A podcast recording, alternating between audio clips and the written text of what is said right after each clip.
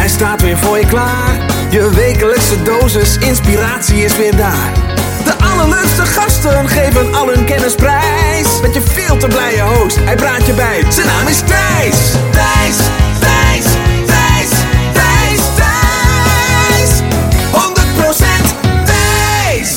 Ja, als je dit hoort, dan heb ik goed nieuws voor je. Want er staat gewoon een gloednieuwe aflevering voor je klaar. Namelijk aflevering Intens 128. En in deze aflevering ehm, ga ik in gesprek met Ilko de Boer. Dat hebben we al een keertje eerder gedaan. Ik denk dat dat een halfjaartje geleden was. Ehm, en toen besloten we ook om er geen interview van te maken. Dus niet het standaard format wat je gewend bent van deze podcast. Maar om gewoon samen in gesprek te gaan. En ja, dat is mega goed ontvangen. Dat interview staat inmiddels, of nou, die aflevering staat inmiddels in de top 10 van afleveringen aller tijden van deze podcast. En daarom besloten Eelco en ik om dit nog een keertje te doen. Nou, voordat ik je daarnaar ga laten luisteren, even een korte introductie van ehm, wie Eelco de Boer is. Ilko de Boer is een van de bekendste en beste internetondernemers van Nederland. Maar eigenlijk vind ik dat je Ilko tekort doet als je hem enkel een internetondernemer noemt. Hij is sowieso een topondernemer. Um, maar ik vind Ilko vooral een onuitputtelijke bron aan, aan inzichten en aan inspiratie. Zowel als het gaat om business, als het gaat om praktische dingen als marketing, als productiviteit. Maar nog veel meer vind ik als het gaat om het leven. Hoe zorg je ervoor dat je de juiste dingen doet? Dat je um, je levensstijl past bij waar jij gelukkig van wordt. Of zoals Eelco heel mooi zegt, hoe zorg je nu voor een leven vol leven? Nou, alleen dat al vind ik zo'n mooie uitspraak. Daar heeft Ilko trouwens ook een e-boekje over, nou e-book over geschreven. En die is te downloaden op thijslindhout.nl slash Ilko. Sowieso vind je op thijslindhout.nl slash Ilko een hele hoop gratis extra's behorende bij deze aflevering. Dus check dat. Um, ja, en dan voor nu. Het is een van de langste afleveringen ooit. We, we uh, zetten de mics aan, we drukken op de rekknop. En het ene moment zijn we ons heel bewust van jou als luisteraar. En, en delen we concrete tips en inzichten. En het andere moment, ja, is het gewoon echt een gesprek tussen twee ondernemers die uh, respect voor elkaar hebben en bijpraten en, en eigenlijk vergeten dat die microfoon aanstaat. En ik denk dat dat juist zo mooi is, dat je wordt meegezogen in ons gesprek. Uh, ik heb er intens van genoten om dit op te nemen um, en ik hoop dat jij er intens van gaat genieten om dit te luisteren. Dus uh, here we go. Je gaat genieten van een gesprek tussen Ilko de Boer en mijzelf. Enjoy. 100% Thijs. Zitten we, eh, wegens succes verlengd. Ja, zo zie je elkaar nooit. Ja, en zo, uh, nou, tweede keer is dit denk ik in, uh, in één maandje dan. Nee, want, uh, nou ja, tuurlijk. Maar daarvoor hadden we elkaar al een paar True. jaar niet gezien. Ja. En, en nu de afgelopen maanden toch voor ons doen regelmatig. Ja, want de vorige podcast, dat was wel geinig dat we eigenlijk tijdens de podcast elkaar leerden kennen. Oh ja. We kenden elkaar van, ja, van online zichtbaarheid en ik was een aantal keer bij jouw seminars geweest. Ja. En uh, misschien één of twee woorden ooit een keer uitgewisseld. En vorige keer hebben we echt kennis gemaakt tijdens de podcastaflevering. En sindsdien inderdaad, uh, nou jij hebt Rocking Up Christmas heb jij flink gesponsord, waarvoor nog steeds uh, dank. Ja. dus 17 december zat jij in de zaal en op elkaar gezien. Met de hele gezin en familie en vrienden en klanten en dat was leuk. Ja, tof. Ja, was superleuk. Ja, jij had en 12 VIP-stoelen en 75 gewone stoelen. Dus je was met ja, 12 familieleden en zo. Dat was Ja. tof man. En uh, kijken, 21 januari, Blue Monday, de meest depressieve dag van het jaar. Ja. Onze bevriende gek Huub van Zwiet had toen bedacht om uh, twee uh, seminars op één dag te doen voor 1100 man. Ja. En hebben we elkaar ook gezien. Ja. En nu weer hier. Ja. Ja. Op de dag na Valentijnsdag. Ja, man. Ja, we hadden het eigenlijk op Valentijnsdag willen doen, alleen het kwam niet uit. Ja, en ik weet niet of het ermee te maken heeft, maar jij stond net nog je, je, je riem uh, vast te maken toen ik hier kwam. Maar je hebt waarschijnlijk gesport of zo hiervoor. Nou ja, daar doe ik geen uitspraak over. Ook een vorige aflevering die week nog begon met van... is Ilko nou wel of niet naakt? En nu, uh, weer, ja. Dus we houden wel die trend een beetje in zo. Ja, ja, precies. Maar uh, ik vind het spannend, man. Ja, hè? Want uh, dit is voor jou heel normaal. Jij neemt elke vrijdagmiddag volgens mij wel een paar uur een podcast op. Ja. De zielsverwante podcast. Ja. En uh, ik ben best wel een control freak. Dus Ja. ik heb heel lang afgelopen week misschien wel afgelopen weken, af en toe als ik het in mijn agenda zag staan of ik dacht eraan, dacht ik, ja, moet ik, moet ik met een lijstje komen? Ja, en dat, echt mijn, mijn autistenbrein wilde echt heel graag dat ik hier met een uh, notitieblokje kwam met tien topics. Maar toen dacht ik, nee Thijs, het is veel mooier om uh, je comfortzone een beetje te stretchen. En ga er maar gewoon weer zitten met Ilko en de flow komt echt wel. Ja. Uh, maar dat vind ik dus wel spannend. Ja, grappig man. Ik vind het wel leuk. Ik ga je een beetje uitdagen dan. Ja, want Hoe, hoe is dat voor jou? Nou, ik vind het juist ik vind het echt relaxed om, om gewoon in het moment te kunnen zijn. Ik, ook als ik het liefste zou ik bijvoorbeeld ook seminars geven waar ik niks zou voorbereiden en alleen maar gewoon Q&A zou doen bijvoorbeeld. En, uh, en gewoon echt in het moment zijn en kijken van waar is de behoefte in plaats van helemaal maximaal voor te bereiden. Ik bereid mijn seminars en zo natuurlijk gewoon goed voor. Um, alleen ik vind het wel gewoon het lekkerste om gewoon in het moment te zijn en zien wat er komt. En, uh, en als je met de juiste mensen bent, dan kun je erop vertrouwen dat de juiste dingen wel gaan komen. Ja. En dat was natuurlijk de vorige keer ook zo. En uh, ik krijg echt heel veel toffe reacties op die podcast. Echt, uh, deze, eer, eergisteren nog iemand die een uh, uitgebreid bericht via mijn LinkedIn stuurde. En die zei zoiets van, ja, in het begin dacht ik echt van, ja, waar luister ik nou precies naar? En daarna baalde ik echt dat ik uit mijn auto moest stappen, om, ja. omdat het helemaal gewoon addicted was of gewoon er echt bij wilde blijven. Dus, maar ik vind het gewoon lekker man, om gewoon in het moment mijn ding te doen. En, maar ik snap ook heel goed dat als je een goed format hebt, wat jij natuurlijk hebt met, met je podcast ja, daar wil je ook niet veel van afwijken. En het is natuurlijk ook, ik interview geen mensen. Dus niet dat ik dat niet wil, maar dat is gewoon niet mijn model. Als ik mensen zou interviewen, zou ik me natuurlijk net zoals jij maximaal voorbereiden. Ja, nou is dat ook weer een, een vergissing die veel mensen maken hoor. Ik interviewde laatst iemand en uh, zij had een boek geschreven. En toen zei ze, oh ik zal mijn boek van tevoren uh, toesturen. Want uh, ja, je hebt vaker mensen geïnterviewd die ook een boek hebben uitgebracht. En die lees jij van tevoren altijd, toch? Oké, nou, vind het fijn dat je dan aan de hand van die interviews het idee hebt dat ik me zo goed heb ingelezen, dat ik het boek heb gelezen. Maar uh, nee, dat, uh, dat doe ik niet. zie je ook wel die Matthijs van Nieuwkerk bijvoorbeeld. Die, die doet dan de wereld door. En, dan, en die heet volgens mij altijd, als iemand daar met een boek is, heeft hij altijd het boek ook gewoon gelezen. Ja, die, maar die gast vind ik ook zo goed. Ik vind dat hij door uh, kritisch Nederland door veel mensen zo erg wordt ondergewaardeerd. Ja, ja. Um, dat is wat, hè? Ik bedoel, heb je echt een mega talent in je land die het gewoon echt supergoed doet? Ja. En het enige wat te doen is zitten te zeuren dan. Ja, bij de koffieautomaten. Ja, Matthijs van Nieuwkerk. Niemand mag zijn zin afmaken. En of hij vindt zichzelf zo geweldig. Hij moet wat kritischer zijn. Denk ik, holy fuck. Wacht even. Die dude zit elke dag, hè? Elke dag zit hij een uur live op tv. Wat al gewoon een van de moeilijkste dingen die er is. Hij heeft een regisseur in zijn oortje tetteren. Hij moet zich de hele dag inlezen. Of iemand nou over onderwerp A, B of, of ZIX daar zit. Maakt niet uit wat over gaat. Hij moet van wanten weten. Ja. En dan zit iemand net in zijn verhaal of in een passievolle zin. En dan zegt die regisseur in je oortje: Oké, okay, Matthijs, we hebben echt nog maar vijf seconden. seconden of we ja, lopen precies, al twee ja. minuten achter. Je moet nu. En, en je ziet het niet aan hem. En je ziet het niet aan nee. hem. En, en, ik vind dat echt. En altijd enthousiast over alles zijn. Ik vind dat super knap. Ja, man. We mogen echt wel trotser zijn, vind ik.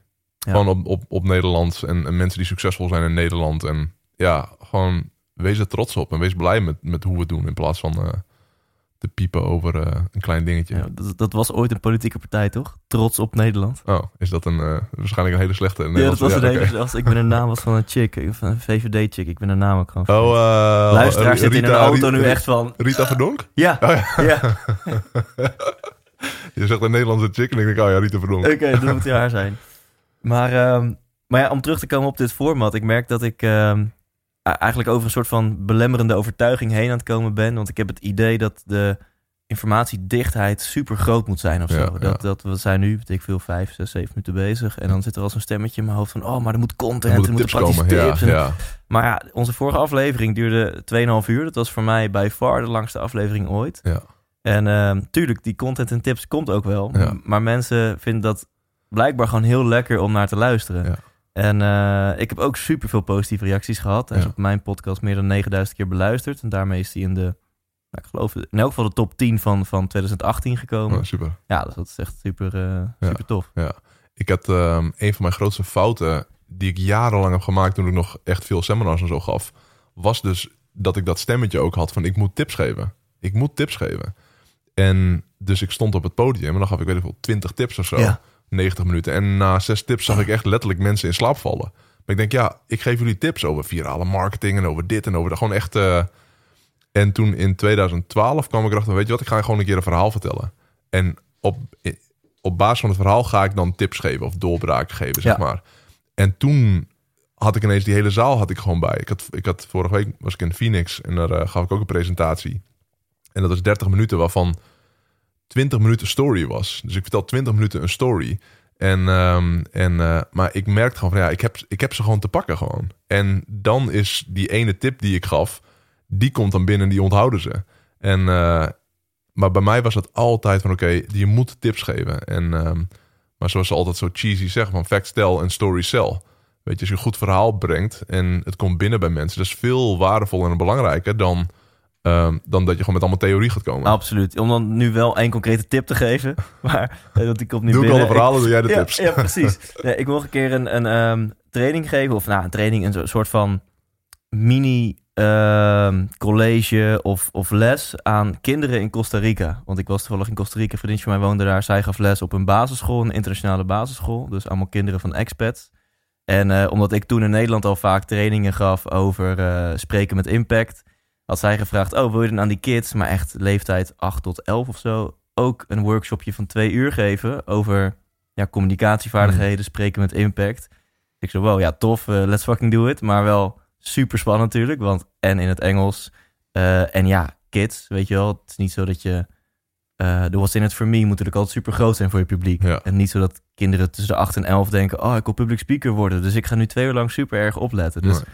Ik was heel erg aan het kijken van oké, hoe kan ik die content zo brengen dat, dat ze aan mijn lippen hangen en dat ze het boeiend vinden.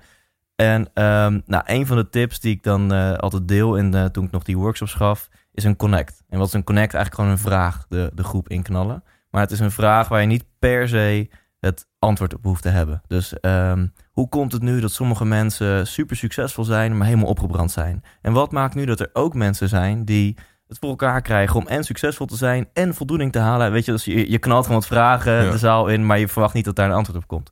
Dus ik knalde die techniek erin. Maar die kindjes die gingen volle bak antwoord daarop Ja, geven. ja. Dus ik dacht, oké, note to self, een connect bij jong publiek werkt niet. Nee, Want nee, nee. die, eh, alleen maar rommelig. En, ja, die voelen die nuance niet van, oh, dit is gewoon een soort van Ja, verhalende vraag. In plaats van, het is een vraag waar hij echt antwoord op wil. Dus elke keer zo'n connect erin knalde, was ik ze helemaal kwijt. Ja. Dus ik begon een beetje zenuwachtig te worden. Ik denk, ja, fuck, eh, dit wordt een, eh, dit wordt een tough eh, two hours. Ehm, maar toen begon ik verhalen te vertellen. Nou, en echt waarbij ik bij volwassen zalen ook echt wel mensen aan mijn lippen kan laten hangen. En soms wel een, een, mondje open zie gaan en nog net geen kwel eruit zie hangen. Maar Ja. bij die kids was het nog tien keer zo Ja, heftig. die echt van die Oh, grote heerlijk. manga puppy oogjes kregen ze. Doodstil. En ik dacht, wow, ja. dit is fucking vet. En wat ik nu stiekem ook weer heb gedaan, is een tip in Ik een verhaalvorm eh, Ik wil verteld. zeggen, je bent gewoon een verhaal aan het vertellen. En, eh, maar dat is, dit onthoud je. Ja, dus dan is de concrete tip. eh, ehm, als jij eh, dit hoort en je st- staat wel eens voor de groep, probeer eens een verhaal te vertellen. Ja, want als je afgelopen twee minuten geboeid, geboeid hebt geluisterd, dan gaan mensen dat ook doen bij de Ja. verhalen die jij vertelt. ik heb echt genoten van jou, man. Van ehm, op die Rocking Up Christmas avond. Gewoon, de hele avond was... Ik, ik zei het laatst ook tegen je bij, eh, bij Huub... dat ik echt onder de indruk was van de avond zelf. Dat mijn verwachtingen niet super hoog, hoog waren... maar dat de avond gewoon echt super was. En de mensen die ik mee had genomen... die vonden het ook allemaal echt fantastisch. Ehm, en, maar gewoon hoe jij op het podium je ding doet... Dus hoe je spreekt is natuurlijk super. Maar als je achter het drumstel gaat zitten... en ik, ja, ik zie gewoon nog voor me hoe je die hardrock... eh, ja, fantastisch. Ja, ja, hoe ik een metal drummer nadoe. Ja, echt ja, genieten, man. Ik had echt te janken van het lachen. Ik vond het zo tof. En eh, ik denk, damn, man, daar heb je echt de code gekraakt. En ik, en ik weet je wat ik zei? De laatste keer dat ik er zagen was eh, 2012 of 13 of zoiets. En, eh, en, en hoe je daar, hoe, hoe ik je van toen ken en hoe je nu op het podium stond en zat ook. Damn, man, dat is echt super. Ik vond het heel inspirerend om jouw groei te zien. En dat is altijd, eh, dat, is, dat, dat vind ik vaak nog inspirerend. Dat, dat vind ik super inspirerend om iemand te zien van, oké, die stond daar en die staat nu daar. En eh, dat was, was echt heel cool. Ja, tof. En ook, ehm, ik zei het ook tegen Edwin, want ik ken Edwin ook al een tijd. Edwin Selei. Ja, en ehm, hij had ook een jaar bij mij zat bij de latverhogers. En ehm, gewoon, nou, ik, ik ken hem al vanaf 2011 of zo. Toen, toen deed hij voor het eerst een training bij mij. En, en tussendoor nog een paar keer. En toen latverhogers een jaar. En ik zag gewoon op, op, eh, op de lijst natuurlijk dat hij kwam spreken. Ik ben nou, bekend, weet je, ik ken, eh, ken Edwin. Maar die gast, die was ook knettergoed gewoon. En, eh, en eh, ik denk, ja, die gast is ook gifted. Gewoon hoe die, hoe die daar nu zo van ook weer een verhaal op een fantastische manier kan vertellen. Mijn ouders, mijn schoonouders, die hadden het er allemaal nog over. Over wat was de hier, die, hier nee, de Oh, een hyena? Hyena, dat Of- was hem, ja. een, en een gazelle? Nee? Ja, ik weet het niet precies. Maar Ja, het was, hoe die dat deed. en- Antilopen, zat hij er niet tussen? Antilopen, dat was hem. En eh, ik zei ook na de tijd van... Want wat ik zei, ik ken hem. Ik weet wat hij kan. En hij kan heel veel. En hij kan ook echt bijvoorbeeld een zaal hypnotiseren en dat soort dingen. En dat ging even door mij heen toen ik zag op, eh, op die lijst... Ah, gaat hij misschien de boel hypnotiseren? En ik voel daar niet zoveel voor. Ik ben niet zo van... Ik wil me niet laten hypnotiseren. Dus er zat iets van weerstand. Ja. Van ah, maar weet je, whatever, we zien het wel. En ik zei ook na de tijd tegen hem van... Ja, je had zoveel kunnen doen... Maar je besloot om mensen gewoon echt een heel goed gevoel te geven. En de enige soorten met van hypnose die hij deed... was een korte meditatie waarbij je gewoon een goed gevoel kreeg. En ja, ik zou, ik heb echt respect daarvoor dat je, dat je hebt zoveel in je toolbox zitten. Ook qua stories die hij zou kunnen vertellen over waar hij bijvoorbeeld vandaan is gekomen en waar hij nu is. Heeft hij ook niet echt gedaan. Ehm, terwijl het heel logisch is om dat wel te doen. Dat vind ik ook heel knap, weet je. Om niet te zeggen, kijk waar ik stond en waar ik nu ben. Nee, hij was er gewoon echt om de mensen een goed gevoel te geven. En ehm, ik was ook echt eh, onder de indruk van hem. Dat was ook, eh, ook Ja. heel cool. Ja. En de rest van de sprekers ook hoor. Dat was allemaal hartstikke top. Ja, het was echt super vet. En ik weet nog wel, echt zoveel lijntjes hebben we nu al opengegooid. Dat ik denk, ah Thijs, we kiezen even één. En, en, en- dus ik probeerde er eentje te kiezen. Dat, ehm, en voor de mensen die nu de dra- rode draad kwijt zijn geraakt, is een Rustig. benefietavond. Ja, ja. En ehm, eh, voor een, eh, een stichting die ik elk jaar organiseer om mensen eh, een, eigenlijk een heel luxe kerstpakket te geven die dat zelf niet kunnen betalen. Dat is het basically. En ehm, drie weken voor die benefietavond ehm, viel eigenlijk alles in duigen achter de schermen. We hadden iets van 60 tickets verkocht. En de enige spreker die bevestigd had, dat was Pieter van de Hogeband. Nou, niet de minste. Dus eigenlijk die 60 tickets die verkocht waren, eh, ja, dat was met name omdat hij zou komen spreken. En nou, hij zei af. En daar had hij gewoon een goede reden voor. Dus echt niks negatiefs over Pieter. Maar voor mij balen. ja. En ik zit midden in mijn tour. Ja. Eh, ik zit ook midden in een fusie met mijn bedrijf. Ik had ook nog gewoon de organisatorische kant van Rocking Up Christmas te organiseren. Dus ik dacht, oh man, over drie weken hebben we gewoon een theaterzaal eh, die vol moet. En ik heb nu nul sprekers en 60 tickets. Waarvan we 26 gaan annuleren. Want eh Pieter van Hogeband Ja, komen niet. Dus we hebben 34 mensen. En En, eh, maar goed, Sydney, Sydney Brouwer, een goede vriend van mij, die, die noemt dat dan Thijs Mode. Dan gaat Thijs Mode aan en dan zet ik mijn tanden erin. Nou, en uiteindelijk zat er 500 man. Ja. mede dankzij mensen zoals jij, die gewoon in bulk tickets hadden gekocht. Ja. En het was gewoon een super tof programma. En bij de voorbespreking, eh Sabine Uitslag is de, uiteindelijk de host geworden. Zij was een van die 60 mensen trouwens. Dus Oh ja. ik, ik, ik appte haar zo. hey, ik zie dat je tickets hebt gekocht, super tof. Maar hoe vind je het om eh, in plaats van in de zaal op het, op het podium de avond mee te maken? oude verkoper. Ja. nou, dus zij wilde wel de host zijn. En toen bij die voorbespreking zat Edwin ook aan tafel. En eh nou, Arjen Bannig was ook een vriend van mij. En hij zei, nou, ik heb een keynote over werkgeluk. Ik kan er wel een kort 15 minuten variant van doen. En ik zei zo, nou, ik zit dan midden in mijn tour. Of ik zit nu midden in mijn tour. Sterker nog, is, de avond ervoor stond ik nog in Eindhoven. En dit zou dan eigenlijk de laatste echte show zijn van mijn tour. Dus ik kan wel in 20 minuten ja, een korte versie doen van wat ik normaal gesproken in twee uur doe. Eh, en Edwin zo, ja, ik doe eigenlijk nooit keynotes. Eh, ik geef eigenlijk alleen trainingen van minimaal een weekend. En, eh, maar mijn volledige training is 52 dagen. Ja. en hij kreeg nu 18 minuten. En ehm, nou ja, precies wat, wat jij zegt. Ik vind het zo tof dat hij dan zijn ego aan de kant heeft gezet. Ja. En gewoon een, een 18 minuten met echt vermaak is Ja, gekomen. ja. Met uiteindelijk natuurlijk ook een slotboodschap. Eh, in, in plaats van eh, kijk wat ik allemaal kan of hoe tof ik ben. En dat is, eh, ja, dat vind ik echt wel, waardeer ik. Ja, vond ik ook. Ik vond het heel mooi ook om zijn groei weer te zien. Weet je, dus het is gewoon tof om, om meer op zo'n avond, dat, dat inspireerde me, op een avond veel mensen te zien en hun groei te zien. Ja. En dat was, dat was tof. En die avond klopte gewoon helemaal. Is ook grappig. Mijn eh, schoonvader werd eruit gepikt door die eh, mentalist. Ja, Die, ja. eh, Timon Krause. Ja, ja. En nee, het was, was top. Het was, was een mooie avond. Hey, en dan over groei gesproken, Ilke de Boer. Wat zijn, wat zijn jouw plannen voor 2019? knallen, man. Die, nou, ik kom net weer terug uit Phoenix. En een van mijn grootste dingen waar ik, waar ik super excited over ben, is om internationaal te gaan. Denk ik al heel lang over na. Ehm, vorig jaar echt de keuze gemaakt van oké, 2019 ga ik echt internationaal. En ehm, nou, ik denk met een maandje of anderhalve maand dat ik mezelf echt kan lanceren internationaal. Ehm, vorige week ook daar. Ik zit in een groep in Phoenix en al een jaar of vier. En eh vorige week ook presentaties gegeven. Het voelde voor mij ook echt van oké, dit is mijn kick-off om internationaal te gaan. Dus mijn eerste presentatie ook weer sinds jaren in het Engels. En, en ehm, nou, we afgelopen jaar heel veel werk verricht om de business zo neer te zetten dat ik het makkelijk internationaal kan lanceren.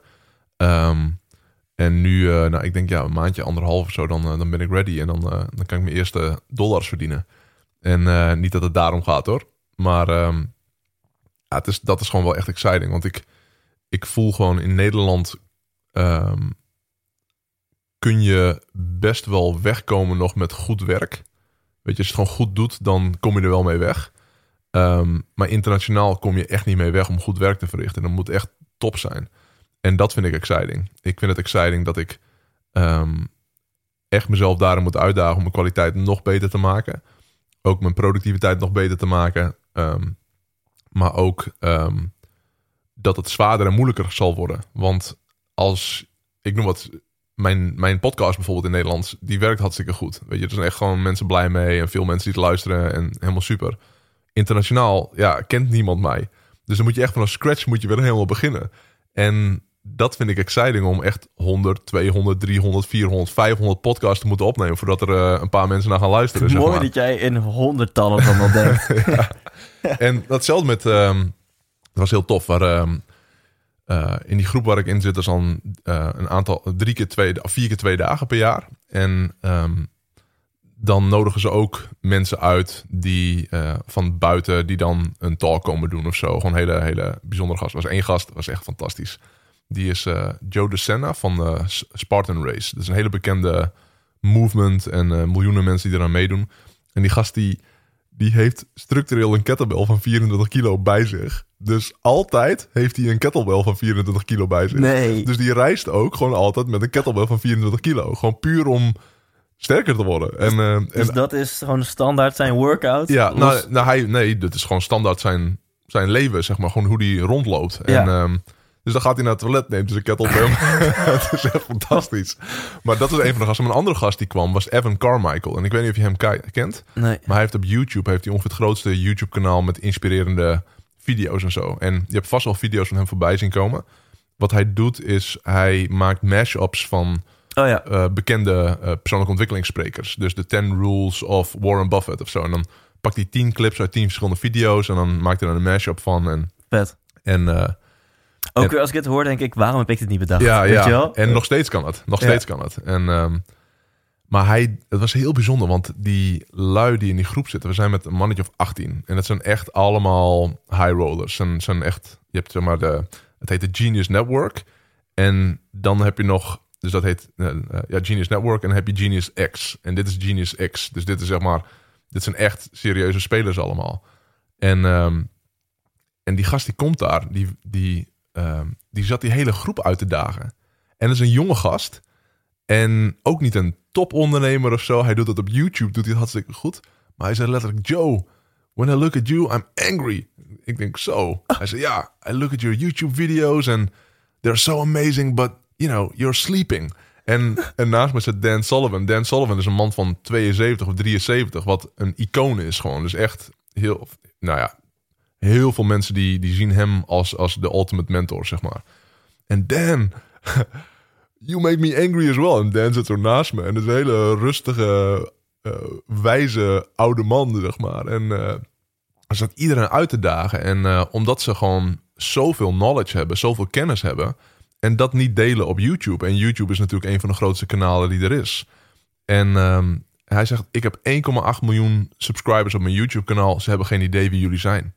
Weet je, ze weten wel wie een Gary Vaynerchuk is. Of ze weten wel wie... Maar ze weten niet wie jullie zijn. En jullie hebben zoveel wijsheid. En, uh, en jullie doen niks. Jullie slapen. Terwijl jullie hebben de content gewoon. En ik was al van plan natuurlijk om een YouTube-strategie te gaan, te gaan hanteren. Maar toen hij dat zei... Weet je, we mochten hem ook vragen stellen. Ik stel een aantal vragen. Ik zei, wat zou je mij adviseren? Ik ga nu internationaal. Wat zou, ik, zou je me adviseren? Hij zei, nou ja, consistency. Ik zei, nou ja, één keer per dag. Dat is voor mij super realistisch. Weet je, dat is, dat is gewoon te doen.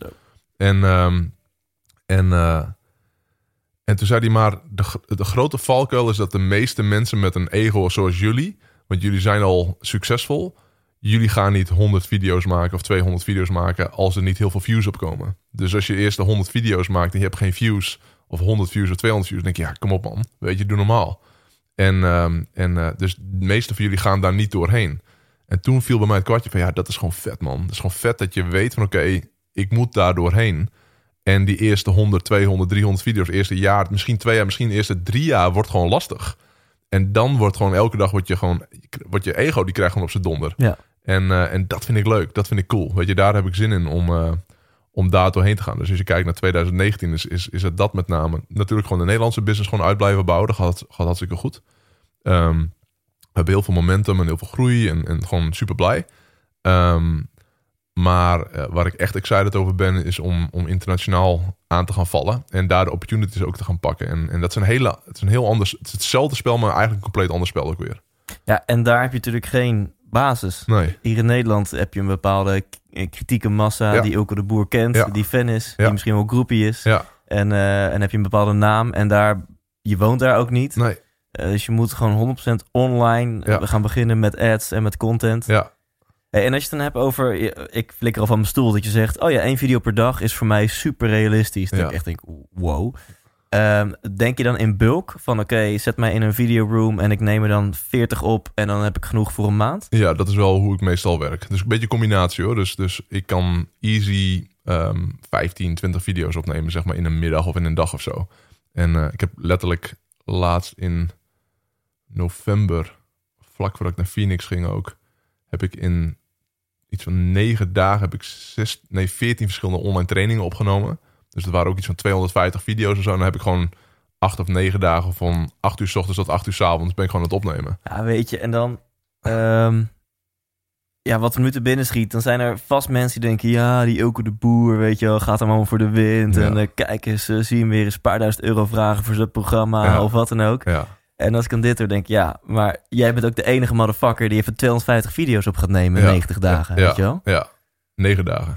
In 9 dagen, ja, sorry, ja. Nee, maar dat is ook hoe het is. Weet je, het is gewoon...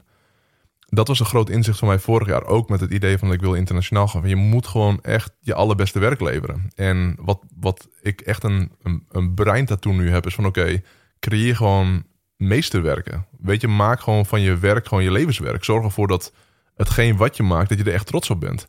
En als je dat doet, dan verkoop je het ook veel makkelijker. En dan... dan ja, dan ja, wat ik zeg, als je trots bent, dan, ehm, dan gaat alles gewoon veel makkelijker. Maar het is zwaar, het is moeilijk. Die, ik weet nog die dagen, mijn hersenen die kraakten gewoon. Dit gewoon pijn gewoon. Omdat je gewoon door die dagen heen moet. En het is niet cool, het is niet leuk. Ik haat het op een gegeven moment, maar dan moet je het toch doen, weet je. En, eh, maar dat is wel waar de magic is. En een van mijn inzichten van de afgelopen jaren is echt van... oké, meer die pijn opzoeken.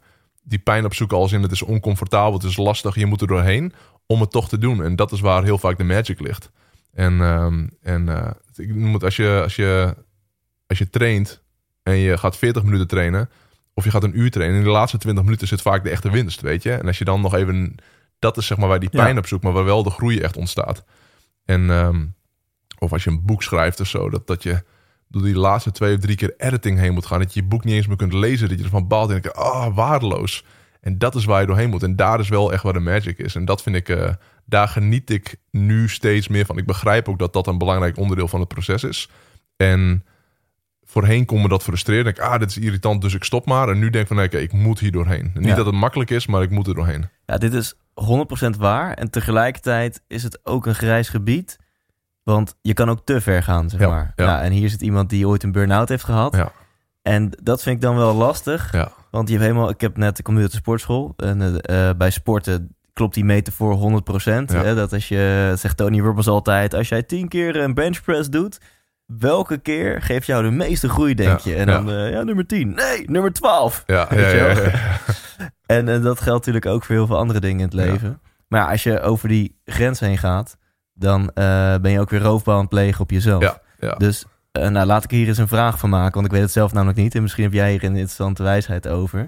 Dus ja, het is waar dat, dat je moet jezelf pushen en stretchen. En eh, juist als de pijn doet, gaat door, want daar vind je de groei. En aan de andere kant, ik gun niemand een burn-out. Nee. Nou, hoog, wel als je er heel veel wijsheden uithaalt, maar het is een pijnlijke manier van wijsheden opdoen. ja. Dus eh, eh, ehm, heb jij die, die, die gouden formule gevonden van hoe je kan pushen zonder te ver te gaan? Ja, dat is een goede vraag. Bij mij, dus wat ik niet zou doen bijvoorbeeld, wat ik voorheen bijvoorbeeld wel zou doen, is oh, ik ga al die trainingen opnemen en ik ga tot twee uur, drie uur s'nachts ga ik opnemen. Ik weet nog in 2008 dat ik met Tony een training opnam En dat we echt tot drie uur s'nachts doorgingen, want ik wil dat afmaken. Ja. Nu stop ik om acht uur 's avonds. Ja. Weet je, dus ik weet van oké, eh, nu is het ehm, mentaal even pittig omdat je door moet pakken. Weet je, je moet gewoon doorgaan. En oké, als je een klein beetje fatigue hebt, een klein beetje vermoeid bent in je hoofd. Oké, gewoon even tien minuten even chillen en weer doorgaan, zeg maar. Ja. Maar wel om acht uur gewoon die laptop dichtklappen en terug naar huis gaan. Nog een uur, anderhalf uur chillen en dan weer opladen voor de volgende dag bijvoorbeeld. Ja. Dus ehm, ik, ik kan bij mezelf het onderscheid zien tussen eh, ver gaan en te ver gaan. Ja. En, of nou eigenlijk doorgaan en te ver gaan of zo. En, ehm, en eh, dus ik, ik, ik kan niet echt voorstellen bij mezelf dat ik in die positie ga komen dat ik best wel in tune ben met hoe ver ik kan gaan. Ja. En als ik te ver ga, dan voel ik dat direct aan alles in mijn systeem. Ik ben er heel gevoelig voor. En eh, dus ik weet wel een beetje waar die grens ligt. En ik probeer er altijd probeer hem wel een beetje op te zoeken, maar ik probeer er altijd onder te blijven. En, eh, en bij mij is stress, en dat zul jij misschien ook hebben ervaren, weet ik niet zeker hoor, maar eh, die burn-out, burn-out heb, Ja, ik, ik vind, what's in the name. ik vind maar je hebt een moeilijke periode Ik, ik gehad, heb een zeggen. periode gehad waarin ik denk qua energielevel op 30, 40 procent zat van Ja. wat ik gewend was. Ja, en was dat omdat je, dus dan stel ik even een vraag terug, was dat omdat je te hard hebt gewerkt, of was dat omdat er relationele dingen waren eh, wat je heel veel stress kostte? Eh, combinatie. Ja, het was precies. een combinatie van heel hard werken, naar verloop van tijd door omstandigheden heel hard werken in een business wat me geen energie meer gaf. Ja. En tegelijkertijd eh, eh, intermenselijke, dus, dus eh, Ja. eh, interventies die ik aan had te gaan met mensen in mijn omgeving Ja. die niet aangaan. Nee, precies. Dus het- dat is echt het, gewoon het totaalpakketje. En je werkt hard en het kost je energie. En het werk wat je doet is niet helemaal je purpose. of Precies. zo. Ja, precies. En, en er zitten ook nog eh, eh, ehm, eh, relaties in je leven. Die, en, en de ene relatie was met mijn compagnon en de andere relatie was met mijn toenmalige vriendin. Die niet lekker lopen. Nee. En dat zijn, dat zijn inderdaad, het zijn vaak de dingen waar wat.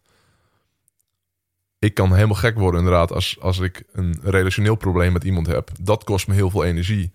Maar dat ik gewoon hard moet werken aan een project of zo, ja, dat vind ik eigenlijk gewoon heel Ja, lekker. ja. Weet je, dus dat, dat, dat eh, ik zou niet, ik kan me niet voorstellen dat ik ehm, in die positie zou komen omdat ik te hard werk aan een project waar geen deadline op zit, bijvoorbeeld. Dus dat, het gewoon een, dat je het gewoon ziet als een kunstwerk of een meesterwerk.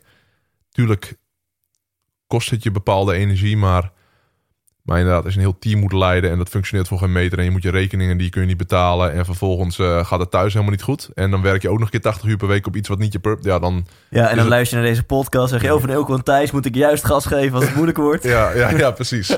En ehm, dus ja, het is, Ja. Het, is, het is een goede vraag, want er is zo'n fine line van, eh, van eh, Ja. en ook om dan het onderscheid te zien bij je, of te voelen bij jezelf van wat, wat zijn emoties, wat is intuïtie bijvoorbeeld, wat, wat, wanneer ga je te ver, wanneer moet je doorgaan. Het is een hele, hele lastig, maar ik denk als je een beetje in tune bent met jezelf, wat heel veel mensen natuurlijk ook niet meer echt zijn vandaag de dag, door alle afleidingen en de drukte en zo.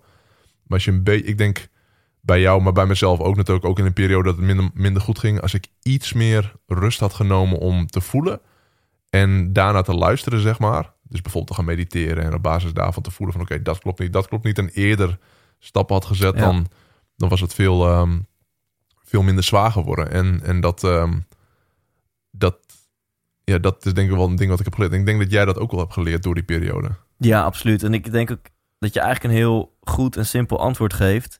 Van, eh, ja, dat, dat is dus een kwestie van... maar één iemand kan dat voor jou bepalen en dat ben je zelf. Ja. Wanneer ga je ver en wanneer ga je te ver? Dus Ja. dat is één een kwestie van goed voelen. Goed in tune zijn met jezelf. Goed die connectie met jezelf voelen. Ja. En dan weet je denk ik donders goed in het moment van... oké, is het nou gewoon even eh, jezelf geen mietje noemen, knop om... en ga nog even door? Of het nou in de sportschool is of in die videoroom. Ja.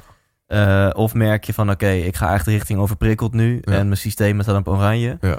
Dan moet je stoppen. Dat is denk ik een, een, een kwestie van voelen enerzijds... en ook wel weten anderzijds. Ja. Als je dan gewoon nagaat... ook al denk je, ik kan nog even door... maar je denkt, oh wacht even, hoe zag mijn dag gisteren eruit? Oh ja, ik heb van 8 uur 's ochtends tot 11 uur 's avonds... heb ik eigenlijk alleen maar afspraken en shit gehad. Hoe ziet Ja. mijn dag morgen eruit? Oh ja, mijn werk gaat om 6 uur weer... want ik heb een hele drukke dag, whatever. Ja. Ja, ook al voel je je dan nu goed... eh, gebruik dan gewoon eventjes je verstand en Ja. ga naar huis... want eh, ehm, eh, ja, overprikkeldheid of te ver gaan... dat staat echt eh, om de hoek als je, als je zo doorgaat. Ja. En zeker, dat is, is... Dit klinkt een even Mr. Positivo. Het was natuurlijk ook fucking kut. We hebben het in de vorige podcast ook over gehad. Maar die burn-out was een fucking goudmijn aan wijsheden. Mhm. En eh, zo'n enorme eh, vruchtbare periode als het gaat om levenslessen en, Ja. en ook lessen over zelfkennis. Ja. En ehm, nu in mijn leven is energiemanagement ineens een thema. Dat was nooit een thema. Nee. Want ik, eh, energiemanagement, wat wil je nou? Ja. ik is toch altijd energie, ik kan Ja. altijd doorgaan. Ja. En nu ineens zowel op macroniveau, dus gewoon, eh Richard Telet noemt dat, plan een date met je bijnier in. Mm. Hè? Dus plan in je agenda blokken waarvan je gewoon weet, dat is ultieme ontspanning. Dat is, eh, of het nou is een boekje lezen, of naar de sauna gaan, of een wandeling maken, of plan ultieme momenten van ontspanning in. Dat doe ik. Maar ook op, op microniveau, dat ik gewoon minder gehaast door Ja, het man. leven Ja, ga. man. Want Holy fuck man, Ja. wat is dat? En dit is echt nog steeds wel een, eh, een, een proces, maar wat is dat shit?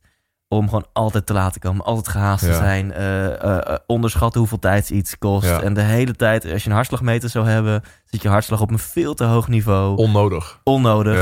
Ja. Terwijl als je anders zou plannen, ehm, realistischer de tijd ergens voor neemt, of gewoon, I don't know, de, de, de, Ik- dat, ja? Ja, ik heb, ik heb, als het gaat om bijvoorbeeld te laat komen. Want ik dacht altijd dat ik van nature dat had, dat ik gewoon te laat kwam overal. Tot ik erachter kwam dat ik gewoon een heel groot gedeelte van mijn tijd gewoon rek. Omdat ik toegang tot, heb, tot het internet bijvoorbeeld heb. Dus stel je voor dat ik een kwartier ergens naartoe moet. Dus een kwartier rijden. En om twee uur naar een afspraak. Dan normaliter zou ik gewoon op het internet zijn tot kwart voor twee en dan wegrijden bijvoorbeeld. Ja. Maar als je bijvoorbeeld geen toegang hebt tot het internet of weet je dat je daar bewust van bent, ja, dan ga je gewoon om half ga je weg en dan ben je tien minuten eerder Ja. ben je daar, zeg maar. En dan inderdaad, als je dat vergelijkt met je hartslag en Ja. je stresslevel en ja, en die tien minuten dat je aan het aanrommelen bent op je mobiel of zo, ja, doe je ook niks. Het is zo chill om Ja. op planning te lopen dat je 10 minuten te vroeg gaat komen. ja, En meestal, in ieder geval mijn old habit is dat ik eh, volgens planning vijf minuten te laat ga komen. ja, En dat elk stoplicht wat op rood springt zit tegen. Ja. En, en elk Ja. stukje file zit tegen. En dan zit je gestrest in je auto. Compleet overbodig. Ik, ik denk wel eens bij mensen die structureel te laat komen. Wacht even, als je, als je structureel, zeg maar, laten we zeggen, 10 minuten te laat komt. Als jij in één keer jouw hele leven een kwartier naar voren opschuift, dan kom je voor de rest van je leven overal vijf minuten te vroeg. dus je moet één keer je blokje van een kwartier eruit halen. Ja, En, die is briljant. ja. Daar moet je een boek over schrijven.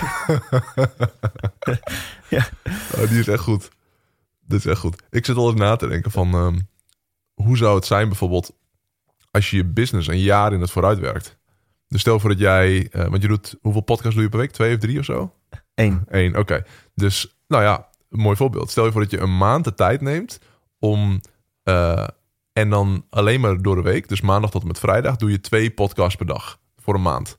Dus je gaat elke, een, een hele maand ga je twee of tweeënhalve podcasts per dag ga je doen. En dan kun je letterlijk de rest van het jaar hoef je niet meer over die podcast na te Ja, denken. ja. En ehm, daar zit ik ook vaak over na te denken. Hoe kun je dingen heel Ja, ver in het vooruit te plannen? Vooruit plannen. En, ehm, en dan gewoon compleet in chunks te gaan werken. Echt te gaan batchen. Ja. En eh, waarschijnlijk niemand die het door heeft. Omdat je, ja, weet je, nu is het iets actueel omdat het hadden over Rocking Up Christmas en dat soort dingen. Dus die, de actuele, actuele dingen die zouden dan misschien wat lastiger zijn. Maar ook dat hebben mensen vaak niet eens door. Behalve als het echt over hele actuele Ja, dingen gaat. Ja, ja.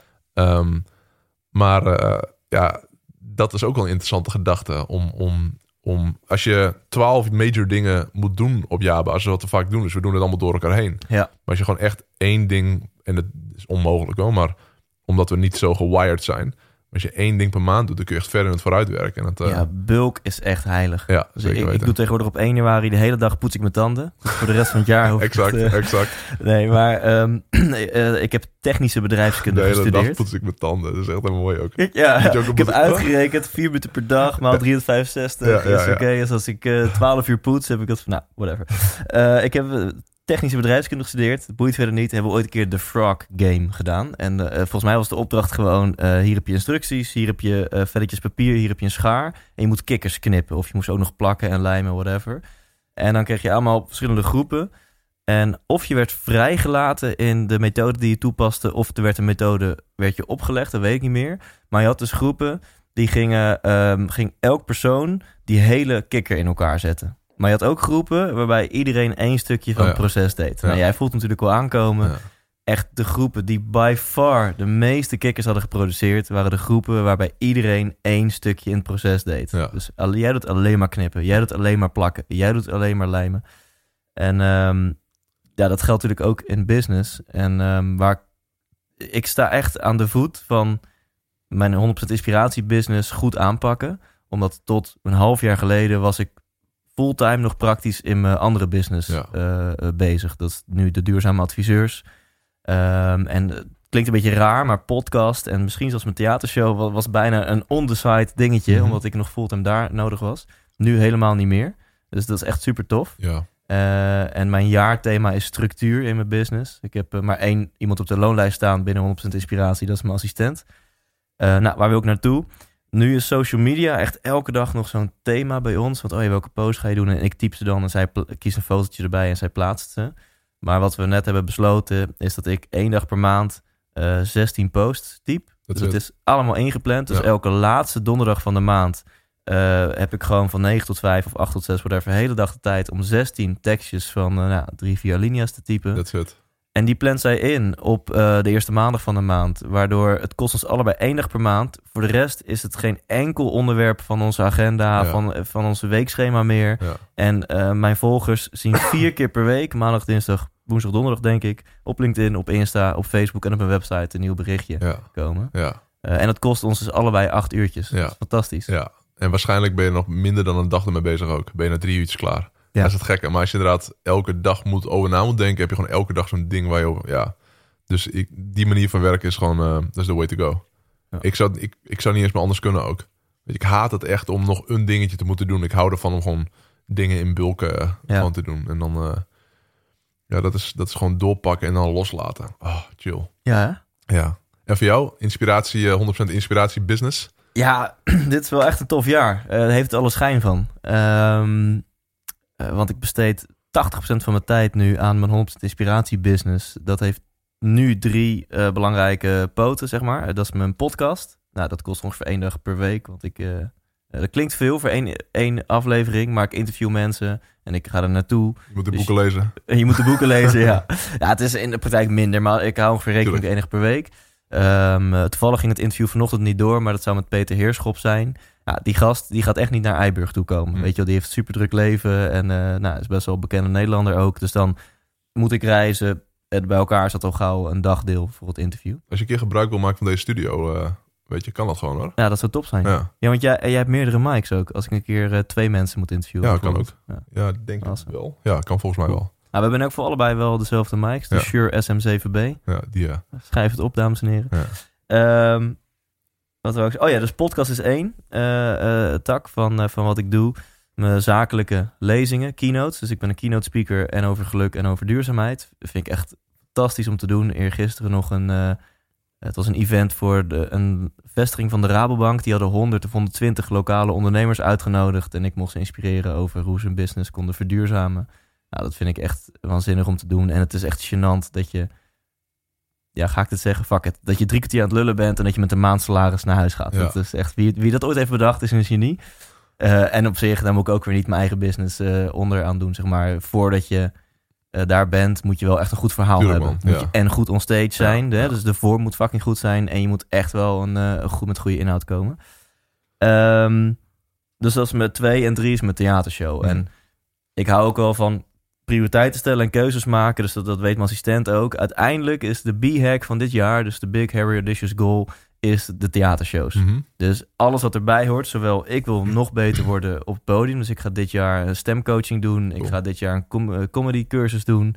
Eh, en voor de rest, we willen gewoon die zalen helemaal vullen. Ja, in mei eh, weer vijf shows. In het najaar, wat precies ga ik nog niks over vertellen. Maar met een eh, boeker waar ik nu mee samenwerk, met Friendly Fire, gaan we nog meer shows doen. Mhm. En daar ligt gewoon echt de nummer één focus op. Ik denk dat dat een hele goede focus is. Ook omdat je bent al heel goed. Weet je, van wat ik heb gezien, denk ik, damn, die gast is gewoon hartstikke goed. Maar hoeveel beter je nog gaat worden, hoeveel meer shows je gaat krijgen en hoe makkelijker dat gaat worden. En je bent nu nog jong. Als je nu inderdaad kunt focussen op je skillset en dat gewoon nog veel beter maken, dan op lange termijn hoef je echt geen zorgen te maken. Weet je, als je nu zou coasten, als je nu zou gaan chillen, denk ik, ah, ik ben wel goed genoeg en ik doe mijn ding wel. Mensen die, eh, ja, dan, dan zou je het ook nog een tijdje volhouden. Maar als je nu denkt, nee, ik ga nu doorpakken, ik ga Ja. nu nog beter worden. Hetgeen waar ik al goed in ben, ga ik nog beter maken. Ja, dan, eh, dan heb je de aankomende jaren gewoon echt eh, ja, vette shit in het vooruitzicht. Ja, ik vind het ook zo leuk. Het is, het is misschien wel een soort van verslaving of zo. En ik geniet ook echt wel van, van complimenten. En ik kan ook echt wel soms misschien wel tot aan het narcistische toe genieten van wat ik heb neergezet of mijn eigen beelden terugkijken en, en, en op die manier gewoon echt eh, trots zijn op mezelf. Ja. Maar ik ben ook fucking kritisch Ja. en dat is wel een soort van verslaving. Na elke keynote zit ik s'avonds in mijn bedje te schrijven, oké, wat kon er beter? Dat is super. En dat, dat, dat, ja, daar geniet ik echt heel erg van. Ja, dat is super man. Dus dat is echt mooi. Dat is echt mooi. Dat is, eh, ik weet je, je kan nadenken, ja, moet je niet een online programma of moet je niet gewoon adverteren of dit of dat. Maar ik denk, als dit echt je, je focus gaat worden, dan eh, het loopt al. Weet je, dat is het goede nieuws. Dus je hebt al iets van momentum. En eh, als je daarop door gaat pakken, dan Nou, is het echt het is-. En nu denk ik, ga ik het op de eten gooien? Maar ja, ik ben nu al begonnen, dus nu moet ik het doen ook. Dus fuck it. Want het is, als je eh, business-wise naar 100% inspiratie kijkt... is het niet een hele stabiele business... dat de enige omzetmomenten zijn wanneer ik op een podium sta. Ja, Dus of een theatershow. Ja. En voor een kleine zaal is dat een paar honderd piek. En een grotere zaal misschien een paar duizend piek. Of, of mijn zakelijke boekingen. Dus, en ik heb al een assistent. Nou, dat is wel een serieuze kostenpost. ja. Ehm, en dan als je ook nog eens gas wil gaan geven met online marketing. Nou, dan gaat al bijna mijn hele omzet gaat eraan. ja. Eh, dus het is door de bril, door een businessbril, is het nog een vrij fragiele business. En zou het heel welkom zijn als er een wat, eh, eh, als er een, ten eerste een geldstroom binnenkomt die niet afhankelijk is van hoeveel ik op het podium sta. Ja. En als die geldstroom eh, eh, continu is. Ja. Oftewel, kan ik iets aan, richting een community model gaan doen. Hmm. Dus daar, ehm, dat is nu al meer dan een brainstorm, die gaat er gewoon komen dit jaar. Ik zou, ehm, ik zou echt nadenken over wel een online programma. Van bijvoorbeeld iets van 500 euro. Dus niet al te duur. Ook niet heel goedkoop. Dus wel dat het een, een, een serieuze investering is. En je beste lessen zou ik bundelen in een, in een goede videotraining. En weet je, als je daar twee per week van verkoopt, weet je, dan zit je al op 4000 euro per maand. Wat je extra passief inkomen zou hebben. En, en eh, met jouw following en ook de groei die je gaat doorstaan de aankomende jaren. En je, ja, je hebt er niet super veel voor nodig. Je moet een goed product hebben. Nou, dat, dat is een, weet ik veel, een tijdsinvestering die je erin moet steken. Maar dat is, het zit al in je systeem. Je hebt al 40 lessen in je systeem, zeg maar, die je zou willen delen. En, ehm, en dan één heel goed marketingstuk. Dat kan een webinar zijn, of kan een verkooppagina zijn, of een verkoopvideo of zoiets. En als je bijvoorbeeld in je podcast daarna refereert, dus in de intro of de outro, zegt van hé, hey, eh, ga naar eh, thijs.nl slash, eh, weet ik veel, weet je. En, en, en dan komt een gedeelte, schrijft zich in voor de mailinglijst en komt dan op die autoresponder en gaat dan op die manier naar een verkoopvideo of een auto-webinar, dat soort dingen. En je doet er maar één of twee of zo. En af en toe een uitschieter, eens per kwartaal bijvoorbeeld, dat je echt een lancering doet. En dat je er dan 100 of 200 verkoopt, zeg maar. Dat je dan echt gewoon, eh gewoon groeien. Dat, dat is een heel simpel businessmodel, wat ja, hands, redelijk hands-off is. Maar wat wel eh, mee kan groeien met de groei die jij gaat doorstaan de aankomende jaren. En, eh, en wat ook een heel cool brand kan worden. Dus dat, dat is, toen je het net zei, toen dacht ik, nou, ik zeg wel niks. Omdat je het had over die drie dingen. Dat klopt ook helemaal. maar als je wel nadenkt over een extra verdienmodel, voel ik daar heel veel voor. Oké, dat is wel iets wat. eh, wat eh, Ja, en dat, ik vind het tof dat je dat zegt. En meerdere mensen hebben dit tegen mij gezegd. Ehm, alleen dan, wat, wat business-wise handig is, is niet per se waar je persoonlijke voorkeur ligt, zeg maar. nee. Ehm, en ik voel dan meer bij een community Ja. dan bij zo'n online produ- product. Ehm, maar puur business-wise ben ik wel benieuwd van waar zou jij mij eerder adviseren om een online, online training van 500 euro de wereld in te trappen dan een eh, community model? Omdat ik denk dat communities ehm, interessanter klinken dan dat ze zijn. En dat, eh, dat is mijn ervaring een klein beetje. En, en ik weet dat eh, veel mensen zijn fan van het idee van communities. Ehm, maar om vervolgens echt een grote groep van mensen te hebben die wel elke maand betaalt om in een groep te zitten. ehm, dat is in mijn beleving, maar dat is misschien zit ik er compleet naast, is lastiger dan een one-off sale. En eh, dus de drempel bijna om een maandelijks bedrag te betalen voor een, eh, voor een community. Niet, beetje, het is anders bij software bijvoorbeeld of bij, eh, bij een Netflix abonnement of dat soort dingen. Ehm, maar dat is, ja, dat is, ja, dat is mijn ervaring daarmee. En, ehm, en nogmaals, is mijn ervaring. Dus Nou ja, ik, niet dat, ik- ik zit hier te glunderen, want ja, je weet natuurlijk dat je mij niet meer kan motiveren dan door te zeggen dat, Moet het, niet eh, dat het niet gaat lukken. Nee, precies. En ik zeg helemaal niet dat het niet gaat lukken, maar mijn gevoel is dat het Ja. andere makkelijker is. En een Ja. community is ook, eh, kan ook heel veel kopzorgen zijn. Weet je, dus, eh, dus dat, dat is ook nog een ding. Met een, met een online programma is het, ze kopen het en ja, ze, ze moeten aan de studie, zeg maar. Ze moeten hun ding gaan doen. Met een community heb je te maken met heel veel mensen. Die, die, eh, waarvan een gedeelte heel leuk is, maar waarvan ook gewoon een gedeelte niet zo leuk is. En dat kan dan ineens in je systeem gaan komen. En dat is ook een. Ik heb heel veel klanten gehad, ehm, tientallen zeg maar, die hiermee uh, nou, onderuit zijn gegaan, is het te groot woord, zeg maar, of is het te grote. maar die echt stress hebben toegevoegd aan hun leven omdat er gewoon zeven van die irritante lui in zo'n community zitten. Die de hele tijd de boel naar beneden halen. En, ehm, en die niet meer kunnen rusten. Omdat ze weten van ja, Oh ja. ik heb zo'n online community. Wat een. Er zitten gewoon een aantal gezwellen in. Die de boel gewoon naar beneden halen. Ja, En daarmee niet meer helemaal kunnen ontspannen. En, eh, en ik heb het zelf ook al een paar keer gehad. En heel veel van mijn klanten hebben dat ook gehad. Denk ik, ja, het is. En het, het- mijn. ehm, ehm, bezwaar bij een community is: stel je voor, je hebt 100 mensen in een community. Ehm, de top 10% zal die ook daadwerkelijk heel veel in die community zitten.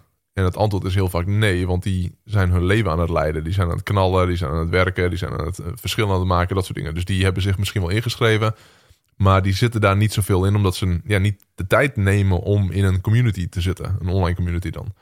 En dan heb je de tussen 70, 80 procent, zeg maar. Laat zeggen, 80, nou, laat zeggen 70 procent van de mensen die gewoon het leuk vinden en gewoon lekker aanwezig zijn en hun ding doen.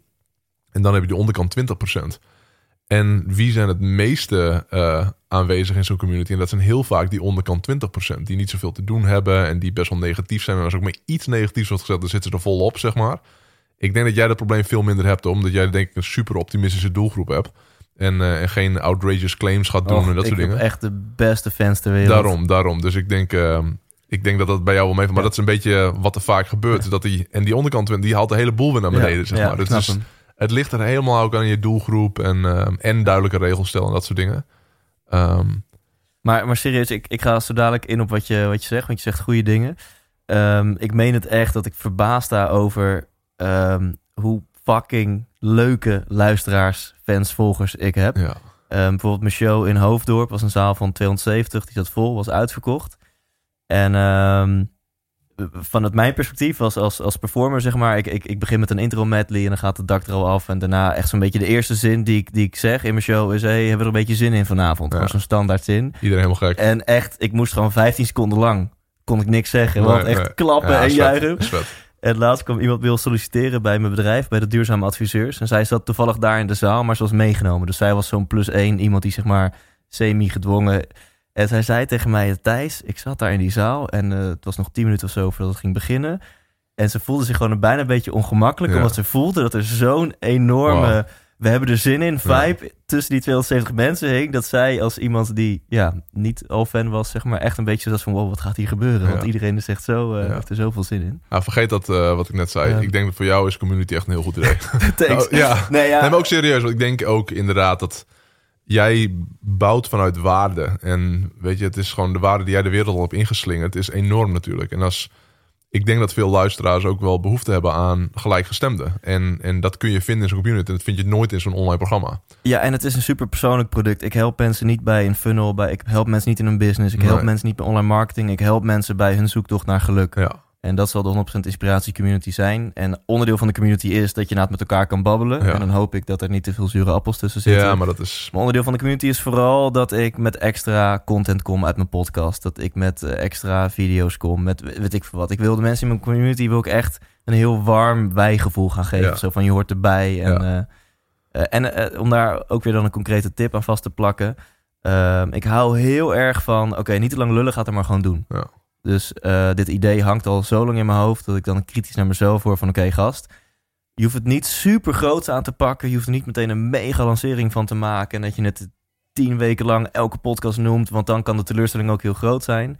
Maar ga maar gewoon snuffelen. Weet Ja. je wel? Kijk hoe je het zo laagdrempelig mogelijk kan beginnen. Ja. Zet die eerste stapjes. En als het dan bevalt, dan ga ik het keihard uitbreiden. Ja. En als het niet bevalt, dan... eh, Ik denk als je vol op die community inzet inderdaad. En eh, dus, dus het samen zijn, het elkaar inspireren, elkaar helpen. Ehm, misschien ook af en toe dat er gatherings kunnen zijn door Nederland... waar jij niet per se aanwezig hoeft te zijn. Dus dat je een meet-up doet of zo. Dus dat mensen bij elkaar kunnen komen. Want het is wel gewoon... Het is echt een uitdaging voor veel mensen om gelijkgestemde mensen te vinden. En eh, dus daar zit je echt op Ja. een goed idee. Ja, en ik, ik wil niet te veel beloven. Want ik vind het leuk om meer te kunnen bieden dan ik beloof. Ja, Ehm, en om, om in te gaan wat je net zei, eh, uiteraard ehm, is mijn focus heel erg als ik het ga doen. Sterker, ik ga dit doen. Ik denk in april dat ik hem ga, gaan lanceren als, uh, als soort van pilot. Dan is mijn intentie om zo snel mogelijk genoeg inkomsten te hebben dat ik een community manager kan aannemen. Ja. Want als ik die community moet gaan managen, Nou ja. ja, dan is het, eh schiet het doel voorbij. Eh, prima dat een community manager zegt: Hey Thijs, ik heb 40 video's van jou nodig. Dus eh, duik die, die ruimte in en eh, neem 40 video's op. Ja. Helemaal goed, dat Ja. ga ik doen. Maar ik moet zelf niet de community gaan lopen managen. Nee. Want dan, eh, eh, dat is voor niemand leuk. En uiteindelijk ehm, ehm, heb ik natuurlijk een missie. En ik hoop dat zoveel mogelijk mensen eh, meer duidelijkheid krijgen over hun eigen zoektocht naar geluk in het leven. Dat Ja. meer mensen gewoon zoveel mogelijk dagen die in het jaar zitten een leuke dag hebben. Positiviteit uitstralen. Andere mensen inspireren om ook wat positiever te zijn. En dan ben ik nu mijn eigen bottleneck. Er komt nu te weinig geld binnen om hard te knallen met een online funnel. Ehm, en met een online funnel zou ik mijn mailinglijst daar gewoon een nulletje achter kunnen. Misschien wel twee nullen achter. Ja. En dan bereik ik veel meer mensen. Maar ook met mijn gratis content. Dus ook als ik kijk naar mijn purpose, naar mijn missie, zie ik gewoon van oké, los van dat het business-wise misschien aantrekkelijk is. Als ik echt eh, een grote impact wil maken op de positiviteit in Nederland, dan, dan moet ik met, met meer producten gaan komen. Ja. Waardoor dat vliegwiel gewoon Ja. tien keer harder kan gaan draaien dan vet man, dat je gewoon eh 100% op 100% kunt gaan zitten. Ja. Weet je, dat is toch super? Ja. Ik bedoel, wat, wat, eh, wat voor vette business heb je dan? En met, bedoel ik met 100% inspiratie. Dat Ja, je daar ja, 100% precies, op kunt zitten. Ja, ja. ja Weet je, dat dat gewoon, eh, ja, en dat, exactly. Ja, dat is fantastisch. Ik, ik vind sowieso in al mijn bescheidenheid wel cool van mezelf. Dat ik zo'n beetje, ik heb twee woorden geclaimd. Het woord 100% claim ik en het woord intens claim ik. Dat gewoon die twee termen, dan ja, hoef je niet vanaf te blijven. Jat het als je wil Ja, jatten, ja, maar het lukt je waarschijnlijk toch niet Nee. om, om, om daar bekend van te worden. Want dat zijn een beetje mijn, eh, mijn woorden. ja, super. Wat is het vetste wat jou is overkomen dit jaar? Dit jaar? Ja, dus we zijn, eh, wat zijn anderhalve maand zijn we, zijn we nu bezig ongeveer. Wat is, het, wat is voor jou je grootste geluksmoment geweest dit jaar? Oeh, zo man. Eh, ja, de- ja, ik heb, er, ik heb er eentje. Het is nu 15 febru- februari. er is... ehm, ehm, ik, was, ik was in Portugal met mijn hele team. Ik, dat, ik liep even vast, hè, want in mijn hoofd kan ik weer niet kiezen welke, welk verhaal ga ik vertellen. Maar eh, ik was in Portugal met mijn team, de duurzame adviseurs. Vorig jaar superveel gebeurd. Ehm, reorganisatie, dat klinkt als iets van, dat doen toch alleen grote bedrijven? Nou, dat was bij ons ook het geval. Ik had plus minus 18 man op de, op de loonlijst staan. Eh, mijn toenmalige compagnon eh, had in, op zijn bedrijf ook iets van 7 man op de loonlijst staan. En we gingen fuseren per 1 januari. En we wisten gewoon, we hebben te lang geen duidelijk beleid gevoerd. En we, ja, we gaan afscheid nemen van een aantal mensen. Dus het was vorig jaar gewoon een heftig jaar. Uiteindelijk bleven 11 fulltime mensen over. En eh, inmiddels alweer 14. Dus we zijn echt volle bak nieuwe mensen aan het aannemen. En dat is aan de ene kant super tof, want je houdt elf mensen over die weten, oké, ze, ze, ze geloven 100% in mij. Ja. En die elf mensen, die hebben ook 100% positieve energie. Die hebben er echt zin in, weet je, ready to rock and roll. Maar ook wel met een beetje een litteken. Want Ja. het is gewoon voor niemand gewenst dat je van, van nou, zeven van je collega's afscheid Nee, moet nemen nee. in een jaar. We hadden afgelopen najaar het zoveelste afscheidsfeestje, Ja, weet je oh wel? dat het gewoon eh, bijna afvinken wordt. Nou, dat is voor niemand leuk. Nou, dus wij zijn, eh, we dachten, oké, of er nou geld is of niet, desnoods betalen we het zelf. We moeten dit team eventjes in de watten leggen en iets anders doen dan op de zaak zijn. Dus we zijn vier dagen naar, naar Portugal geweest. En voor de kritische duurzame vragen, we hebben die vlucht maal 10 gecompenseerd. En eh, we hebben allemaal gedaan, alles aan gedaan om het toch zo eh, goed mogelijk te verantwoorden. Dus we zaten met z'n Als jullie konden fietsen, hadden jullie het gedaan. ja, Ja, absoluut. ja. En we zijn met z'n, met z'n elf in een villa gedoken. Nou, en jij weet een beetje, zeker off-season, dat je voor- best wel lage, relatief lage bedragen echt de meest sikke villa's kunt huren. Dus we hadden een bioscoop erin zitten. We hadden een jacuzzi, een zwembad, een pooltafel. Nou, noem het maar op. Iedereen had zijn eigen slaapkamer. En ehm, toen hebben we maar één oefening bedacht. Want we dachten, we moeten vooral gewoon lol maken met elkaar. Gewoon eh één avond gaan we uit. En voor de rest gewoon hangen bij het zwembad. Biertjes, wijntjes, gewoon lachen. Gewoon keten met z'n allen. Maar we dachten, op één dag bedenken we een opdracht. En die ehm, heb ik geleerd van, van onze gezamenlijke vriend Tony Loorbach. En volgens mij heeft hij het weer van Albert, Albert Sonneveld, geleerd. En ik heb dit ook in mijn mastermind gedeeld. Iedereen was fucking onder de indruk. En zij zijn het nu ook met hun team aan het doen. Dus nou, bij deze de, opdracht. Is super simpel. Je geeft mensen 20 minuten de tijd met pen en papier. om ehm, op te schrijven hoe hun leven tot nu toe is verlopen. Ja, je zit er ja te knikken, dus je kent hem mogelijk. En ik zei ook, ik introduceerde hem, ik zei ook tegen mensen, weet je wel, ehm, jij bepaalt de spelregels. Dit zijn je collega's. Als jij een oppervlakkig verhaal wil houden, is echt helemaal prima. Mhm. Als jij wat intensere dingen wil delen, is ook helemaal prima. Dus pen en papier, 20 minuten. En ja, in principe je lifeline. Hè? Dus hoe is de relatie met je ouders, met je broers en zussen. En we hebben zo'n nieuw team dat sommige mensen van elkaar niet eens wisten. Heb, heb je een relatie? Heb je kinderen? Heb je broers en zussen? Weet je wel? Uh, dus die, gewoon die basale dingen, maar ook heftige dingen. Waar heb je gewoond? Relatiekeuzes? Heb je afscheid van mensen moeten nemen? Um, nou, uh, studiekeuzes, uh, fuck-ups. Het, alles tot aan je leven nu. 20 minuutjes tijd gegeven. Waren met z'n elfen en daarna is het het mooiste als dan mensen uit zichzelf, als het organisch gebeurt. Hè? Dat je niet iemand hoeft aan te wijzen van hé hey Jantje, als jij even begint. Wat ik heel tof vond, één jongen die nog bij ons moet beginnen, die was al wel bij dit uitje, maar hij begint pas over een week. Die stelde voor, hé, hey, zal ik aftrappen? Vond ik zo, ik zoveel respect voor, wow, dan heb je wel ballen. Ja, en het ging echt zoals ik gewoon had kunnen wensen en misschien nog wel beter dan dat. Dus super organisch, wisselde iedereen elkaar af. En we zijn zes uur bezig geweest met z'n elfen met deze opdracht. Een kleine pauze tussendoor. Ja, en over de inhoud ga ik natuurlijk niks zeggen, maar zo magisch om, om al die... En iedereen heeft zich fucking kwetsbaar opgesteld. Iedereen heeft echt intense shit gedeeld. We hebben met z'n allen gejankt, uh, met z'n allen gelachen. En echt, ja, ik krijg gewoon... Voel hem gewoon als ik het nu vertel. Dus als je mij vraagt, hè, dit jaar is pas zes weken oud... dan is dit wel een moment waar geen enkel ander moment tegen op kan. En ook voor mij... Uh, echt een victory moment van yes, weet je wel. Drie jaar is de business best wel zwaar geweest. Verkeerde keuzes gemaakt. Uh, de boel uit de afgrond moeten hijsen. En dat nu de magie in het team ontstaat. En die, die zes uur, die oefening, niet normaal. De eerst volgende werkdag, maandag kwam ik op kantoor. was zo voelbaar. Zo'n andere sfeer. Ik vind het bizar dat je dit zegt, man. Echt, want um, dit is zo grappig dat je dit zegt. En, want ik heb exact hetzelfde meegemaakt. Um, en ik snap helemaal wat je zegt. Ik was in 2014, heb ik mijn hele team meegenomen naar Marrakesh. Ook vier dagen. En drie maal raden wat we gingen doen. Deze oefening. Vet. En, Vet. Um, en het, was, het, was, het was niet normaal. Ik had, ik had nog ook inderdaad, weet je, je kunt teambuilding en zo gaan doen. En je kunt inderdaad biertjes met elkaar gaan drinken. En je kunt met elkaar op stap gaan. Of andere leuke uitjes. Dat is allemaal leuk. Totdat je zoiets doet en elkaar echt leert kennen. En echt met elkaar connect.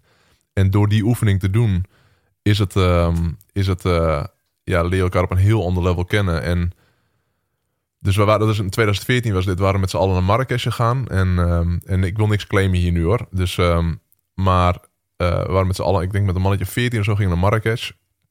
En ik had dit idee van die lifeline had ik uh, vanuit een andere ondernemersgroep geleerd. En dat hadden, dan, toen kregen we maar vijf minuten per persoon. Zo. Toen, toen, vond, toen vond ik het al interessant om die andere mensen te ontmoeten of te, te leren kennen ja, op basis ja. van vijf minuten. En dus we hadden papieren en zo. En nou, iedereen 20 minuten gaat bezig, trekt zo'n line, zet al die belangrijke punten. En, um, en uh, ik dacht, nou, we zijn hier vier uurtjes mee bezig of zo, met z'n allen. En we hebben er twee dagen echt ook over gedaan. Ja, en met hoeveel man was je? Ja, met veertien volgens oh, mij. En, uh, en het grappige was, want je had net over Tony ik ken Tony al vanaf 2007. Weet je, Tony die is in februari 2007 bij mij komen werken. Dit was, een, dit was zeven jaar later. Nou, we hebben de wereld rondgereisd, we hebben heel veel dingen samen gedaan. En dit was het moment dat ik Tony veel beter leerde kennen. En hij deelde dingen waarvan ik dacht van... Damn man, dit wist ik gewoon helemaal niet man. Zo weet je. En, uh, en het was hetzelfde wat je zegt. We, we, we hebben gelachen en we hebben gehuild met z'n allen. En letterlijk ook precies wat je zegt. De eerste dag dat we weer aan het werk gingen. Ik, ik had toen zes man op sales team. Die gasten hebben nog nooit zoveel verkocht. Weet je, het is niet dat ik heb gezegd je moet verkopen. Nee, nee. het was gewoon... Dus die vibe was gewoon enorm. Ja. En, uh, en dus die oefening van de lifeline is, is, is magic. Is echt ongelooflijk magic. En, uh, en uh, ik, heb, ik heb erover nagedacht om dat op een seminar te doen. En dat dan... Maar ik denk, ja, het is wel ook wel een beetje tricky of zo. Omdat het zo emotioneel is voor sommige mensen. Want Ja. mensen vertellen hun leven. Ja. En, uh, en mensen vertellen de, de momenten die Ja. de grootste impact op hun leven heeft gemaakt. En, ehm, en uh, ja, dan moet je wel dat goed supervisen, zeg maar. Je moet er wel bij zijn. En jij was erbij, ik was erbij. Maar als je dat met een groep met honderden mensen doet, dan kan het... Nee. Ik bedoel, het zijn natuurlijk genoeg mensen met echt traumatische ervaringen.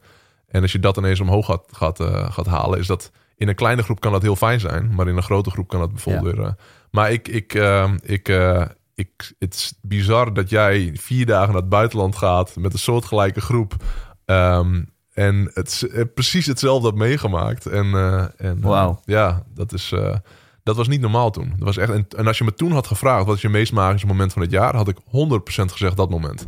Weet je, er was niks zo in dat jaar. Ik was dit jaar naar Necker Island geweest... en weet je, tweede, voor de tweede keer en allemaal andere. Dat was het moment dat, eh, wat gewoon magic was. Ja. En, eh, en dat... eh, ja, dat... dat, dat, dat ja, is gewoon, dat is, dat is gewoon bijna niet te beschrijven Ja. hoe, hoe bijzonder zoiets is. Vet. En dat is, dat is echt pure connectie. En inderdaad, een kleine disclaimer als mensen dit horen. Ehm, het is heel belangrijk dat je een veilige omgeving hebt. En als je dan met z'n allen in het buitenland zit, dat helpt wel enorm. Ja. En als er in jouw team niet die veiligheid is... Ja. En, en je gaat op maandagmiddag zeggen... hé hey jongens, kom even met z'n allen naar vergaderruimte 1A. Ja. Weet je, dan gaat het waarschijnlijk niet, niet werken. Nou, weet ik niet, man. Weet ik ook Ehm, niet. Nou ja, als mensen eh, er... ehm, er moet geen haat en nijd zijn, denk ik. Als mensen zoiets hebben van... ja, fuck you, ik heb helemaal geen zin in. Nee, oké, maar ik denk juist dan dat, dat als je dan... Als je, je kunt iemand, je kunt een collega, kun je echt een hekel aan hebben. Totdat diegene... ehm, ik, heb ik, nou, misschien heb ik wel eens met jou gehad, maar ik weet het ook niet. Als je, ken je Challenge Day? Eh, nee. Dus een van de. Ik, heb, ik was eh, sponsor van eh, Rocking Up Christmas. En, maar ik had iets van weerstand om het te doen, omdat ik eigenlijk Challenge Day altijd promoot. En ik heb ooit de commitment gemaakt. Ik ga alleen Challenge Day ga ik vinden. En, ehm, en maar omdat, ja, gewoon, het was een spontaan idee van, weet je wat, we gaan gewoon, ik, ik ga je gewoon helpen. En het is gewoon een tof idee wat jullie doen. Maar ik had ooit het idee van, ik ga alleen één stichting doen. Want dan is het ook makkelijk qua keuzes maken. Want ik krijg best wel vaak de vraag van, eh, kun je doneren of dat soort dingen. En, ehm, en ehm, maar Challenge Day is, heb je over de streep wel eens gezien op tv? Ja. Nou, dat is dus Challenge Day. En ehm, wat daar gebeurt, is ze gaan naar lagere, of, eh, middelbare scholen toe. En dan staan er honderd kinderen staan op een streep. En dan is het oké, loop naar voren. Dus ja, bijvoorbeeld als je ouders gescheiden zijn. En dan lopen ze naar voren Ah, en ja. dan draaien ze om. Ja. En dan lopen er twintig mensen naar voren. Of twintig kinderen lopen naar voren. En dan tachtig kinderen geven respect. Weet Oh, ja. je, dus die, die steken dan een hand omhoog en die geven dan respect. Als ze willen. Als ze niet willen, hoeven ze dat niet te doen. Maar de meeste mensen geven respect. Je loopt dus naar voren met twintig mensen om je heen. En, en rechts van je zie je dat jochie die je gisteren hebt gepest. Oh ja. En denk je, damn man, Ah. je hebt gewoon hetzelfde als mij meegemaakt. En vervolgens lopen ze weer terug. En dan loop naar voren als je een van je ouders zijn overleden. Bijvoorbeeld, nou, dan lopen ze naar voren. En dan loop je weer naar voren. En dan kijk je weer en denk je, damn, weet je, dat is die, weet je. En dus je Tof. ziet een mega eh, overeenkomst tussen andere mensen. En het is mega connectie. En ik geloof er heel erg, en daarom ben ik zo fan van Challenge Day. Ik geloof er heel erg in als je echt een diepe connectie met iemand maakt. En dat is wat jullie hebben gedaan in Portugal Ja. Dan ga je niet nog diegene pijn willen Ja. doen. En pijn willen doen als in slecht over diegene praten. Of, want je voelt, je, je- ja, die connectie die is gewoon real. Ja. En als je dat op middelbare scholen kunt doen. Damn man, dat, het pesten, het niveau van pesten. Weet je, natuurlijk zullen ze nog wel eens ruzie met elkaar hebben. Maar echt elkaar willen kwetsen en pesten en zo. Dat, dat, dat, dat, dat wordt gewoon zoveel verminderd. En, ehm, en ik geloof er wel in dat, dat als, er, als er een onveilige omgeving is dat dit soort dingen, hoe lastig ze misschien ook zijn, dat het er een. En het moet natuurlijk op een veilige manier geleid worden. Maar dat dat er wel voor kan zorgen dat het een veilige omgeving gaat worden. Dus als het niet een veilige omgeving is en je doet, je denkt van ja, ik ga het niet doen, want het is niet een veilige omgeving. Ja, dan moet je dat probleem mogelijk eerst oplossen, inderdaad. Ja. Of het gewoon doen en kijken van oké, we zien wel wat er gaat gebeuren. En, ehm, maar dat zijn. ehm, Hey, en Challenge Day, dat is een stichting die dit soort eh, sessies eh, doet op hogescholen. Of op, op eh, eh, middelbare, scholen. ja. En dus die doen een stuk of 100 per jaar of zo. Dus 100 scholen per jaar. Nou ja, en, en waarvan dan zes per jaar op, op tv wordt uitgezonden. Ehm, maar dat is, dat is niet normaal. Wat daar gebeurt is gewoon magic. En, ehm, en ik, de eerste keer dat ik het zag, toevallig zag ik, want ik kijk niet echt tv of zo. Het is niet dat ik programma's ga kijken of zo. Ehm, alleen toen hoorde ik van, ik weet niet van wie, die zei van, hé, hey, onze school was op tv. En eh, meneer Bruinsma was op, eh, op, eh, op tv. En ik dacht, oh grappig. Dus ik ging op uitzending gemist, ging dat kijken. Nou, ik zat gewoon te janken, man. Het was echt niet normaal Oh. gewoon. En, en toen heb ik echt in de middag heb ik alle zes afleveringen gekeken. En toen dacht ik echt van, dit is niet normaal. En, en toen een van mijn allerbeste vrienden, die, die is nu toevallig directeur van Challenge Day. Dus ik, ehm, ik kende hem nog niet. Ik had het gezien. Ik denk, wauw, dit is super. Ik wist niet dat het Challenge Day was. Toen eh Erik, ken je Erik Smithuis? Nee. Oké, nou, hij is de directeur van ICM, zo'n opleiding, eh, opleidingscentrum Ja, in Nederland. ja. En nou, het is een hele, hele mooie man is hij en gewoon zijn hele goede vrienden. En toen ontmoette ik hem op een event en toen raakte goed geconnect. En toen zei hij van ja, ik ben betrokken bij Challenge Day. En, eh, en, en, en nu is hij directeur van Challenge Day. En het is, het is gewoon een, een, een nou, het is, het is een heel bijzonder ding wat zij, wat zij gewoon doen. Als je kijkt naar de ripple effect van wat zij doen op lagere school of middelbare scholen, dat is, dat is huge. Ja. Dat is gewoon echt huge. Nou, als je En, daar eh, het effect van zou, als je daar een grafiek van zou kunnen zo, tekenen, Zo, van impact op het leven van die kids en het leven van de mensen in de omgeving van die kids. ja. Ja, Ja, dus dat... ehm, en dat zijn mooie dingen, man. Dus ik snap 100% wat je zegt. Van als het gaat om wat is het meest magische moment, dat. En, en wat is dan zo magisch? Niet dat het team goed functioneert, of dat ze een leuke tijd hebben, of dat ze. Nee, gewoon die pure connectie die je hebt ervaren. Ja. En dat je op een veel dieper level mensen om je heen die je sommige, sommige mensen al jaren kent, dat je denkt, hè, really? Weet je dat? eh, ja.